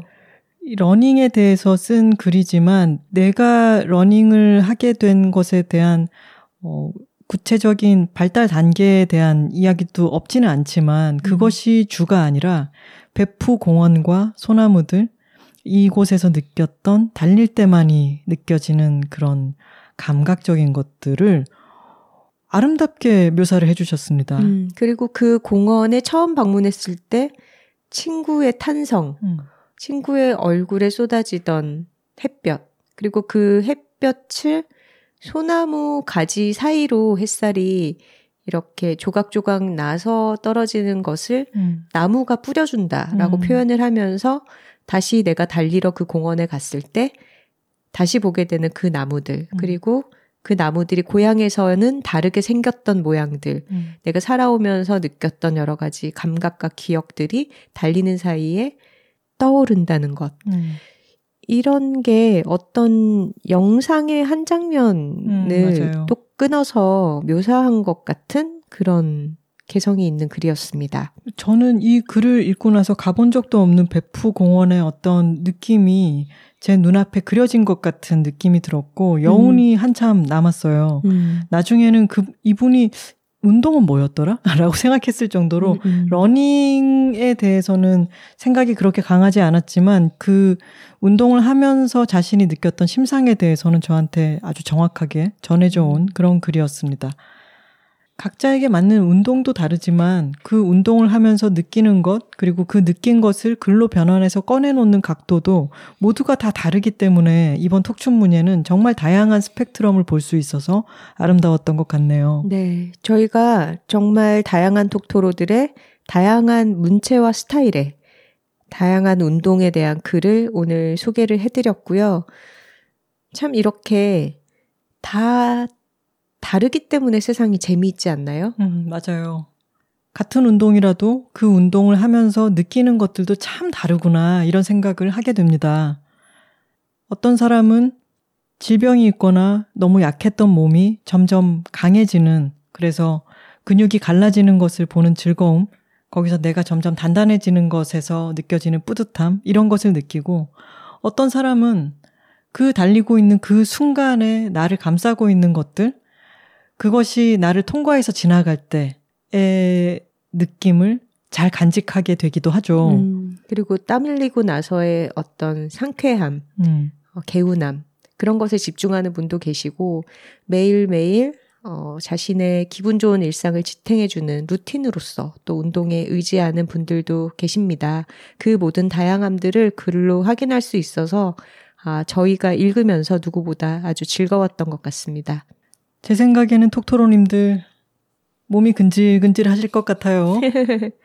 아, 요거를 한번 시작해볼까? 이런 운동이 또 있었네. 생각을 안 해봤네. 이런 많은 마음들이 드실 것 같은데 이번 톡춘문예를 통해서 운동에 대한 무엇보다도 즐거움이 많이 전달되는 시간이었기를 바랍니다. 네, 정말 많은 톡토로분들이 메일을 보내주셨는데요. 저희가 전부 다 읽지는 못해서 일부를 선별했던 것에 대해서 너무 서운해하지는 않으셨으면 좋겠고요. 아마도 소개가 되지 않았어도 이번 톡춘문예를 계기로 자신이 좋아하는 운동에 대해서 글을 쓰면서 또 글쓰기의 효용을 직접 체험들을 하셨을 것 같아요. 글을 쓴다는 게 다른 누구에게 보여주고 이것이 읽혀서 내 생각을 알리는 것도 있지만 1차적으로 내가 그 글을 쓰는 동안에 내 안에 있는 여러 가지들이 정리되는 경험이 자신에게 주는 효용이 있잖아요. 아마도 자신이 좋아하는 운동에 대해서 쓰면서 그 운동을 더 좋아하게 되는 시간이 아니었을까 싶습니다. 네. 저희는 모든 응모작들을 꼼꼼히 다 잘 읽어보았습니다. 보내주신 톡토로님들 모두 감사드립니다. 네, 그리고 본상을 수상하신 톡토로 문학상 수상자 세 분께는 저희가 메일로 따로 연락을 드리도록 하겠습니다. 축하드립니다. 축하드립니다. 아, 이번에 톡춘문예를 한번 진행을 해보니까 다음에 또 다른 주제로 운을 띄워서 여러분들의 이 생생하고 재미있는 글을 한 번 더 받아봐야겠다라는 생각이 들지 않습니까? 1년에 한 번 정도 어떨까요? 1년에 한 번 조금 텀이 긴 것 같고 뭔가 꽂히는 주제가 생각날 때 우리가 한번 제안을 해보도록 하죠. 네, 저야 좋죠. 그리고 지금 다시 서울은 날이 좀 습하고 덥기도 하지만 한 걸음 한 걸음 착실하게 가을이 오고 있습니다. 곧 추석이기도 하죠. 그래서 저희가 오늘 정신없이 녹음하느라 제 첫 인트로에 대해서 말씀드리는 걸 잊었는데 오늘 저희가 연주한 곡은 뭐였죠? 원곡은 이문세 씨 노래죠. 가을이 오면을 서사음, 우쿨렐레와 리코더로 저희가 연주를 해봤습니다. 인트로는 짧게 끊었는데요. 아우트로는 길게 이어가 보도록 하겠습니다. 네, 지난화 69화 글쓰기를 잘하고 싶은데요에 대해서 톡토로 분들이 아주 좋은 반응을 많이 남겨주셨어요. 그리고 지난화를 재밌게 들었기 때문에 이번 에피소드 톡춘문예에 많은 톡토로들이 참여를 해주셨는데 저희가 오늘은 특별한 에피소드로 여러분들의 글을 소개하는 그런 시간이었기 때문에 사연과 메일 소개는 따로 하지 않겠습니다. 69화 그리고 68화에 대한 댓글과 메일들은 다음 화에 71화에 함께 소개를 하도록 할게요. 이렇게 차곡차곡 쌓여가네요. 네, 왜냐하면 지금 댓글까지 읽으면 우리가 방송을 3시간 해야 될 수도 있어요. 목에서 피맛이 나겠죠? 네, 지금 녹음을 하는 것도 3시간을 향해 가는데요. 네. 곧 직립보행의 계절, 가을이 옵니다. 네, 가을이 오면 들으면서 많이 걸으시고요. 또 오늘 많은 톡토로들의 운동 이야기 들으면서 드는 생각들, 여러분들의 반응들 또 댓글과 사연으로 보내주시기 바랍니다. 사연과 광고 문의는 w2talking, w 숫자 2, talking @gmail.com으로 보내주시면 됩니다. 스포티파이와 애플 팟캐스트, 구글 팟캐스트, 팟빵 등의 플랫폼에서 좋아요는 항상 환영하고 있습니다. 좋은 걸 좋다고 말하기, 여둘톡 70화는 제1회 톡춘문예, 나의 운동 이야기였습니다. 톡토로 뒤에는 여둘톡이 있고 여둘톡 뒤에는 톡토로가 있습니다. 저희는 다음 주에 다른 주제로 돌아오겠습니다. 스우파가 있는 화요일입니다. 감사합니다.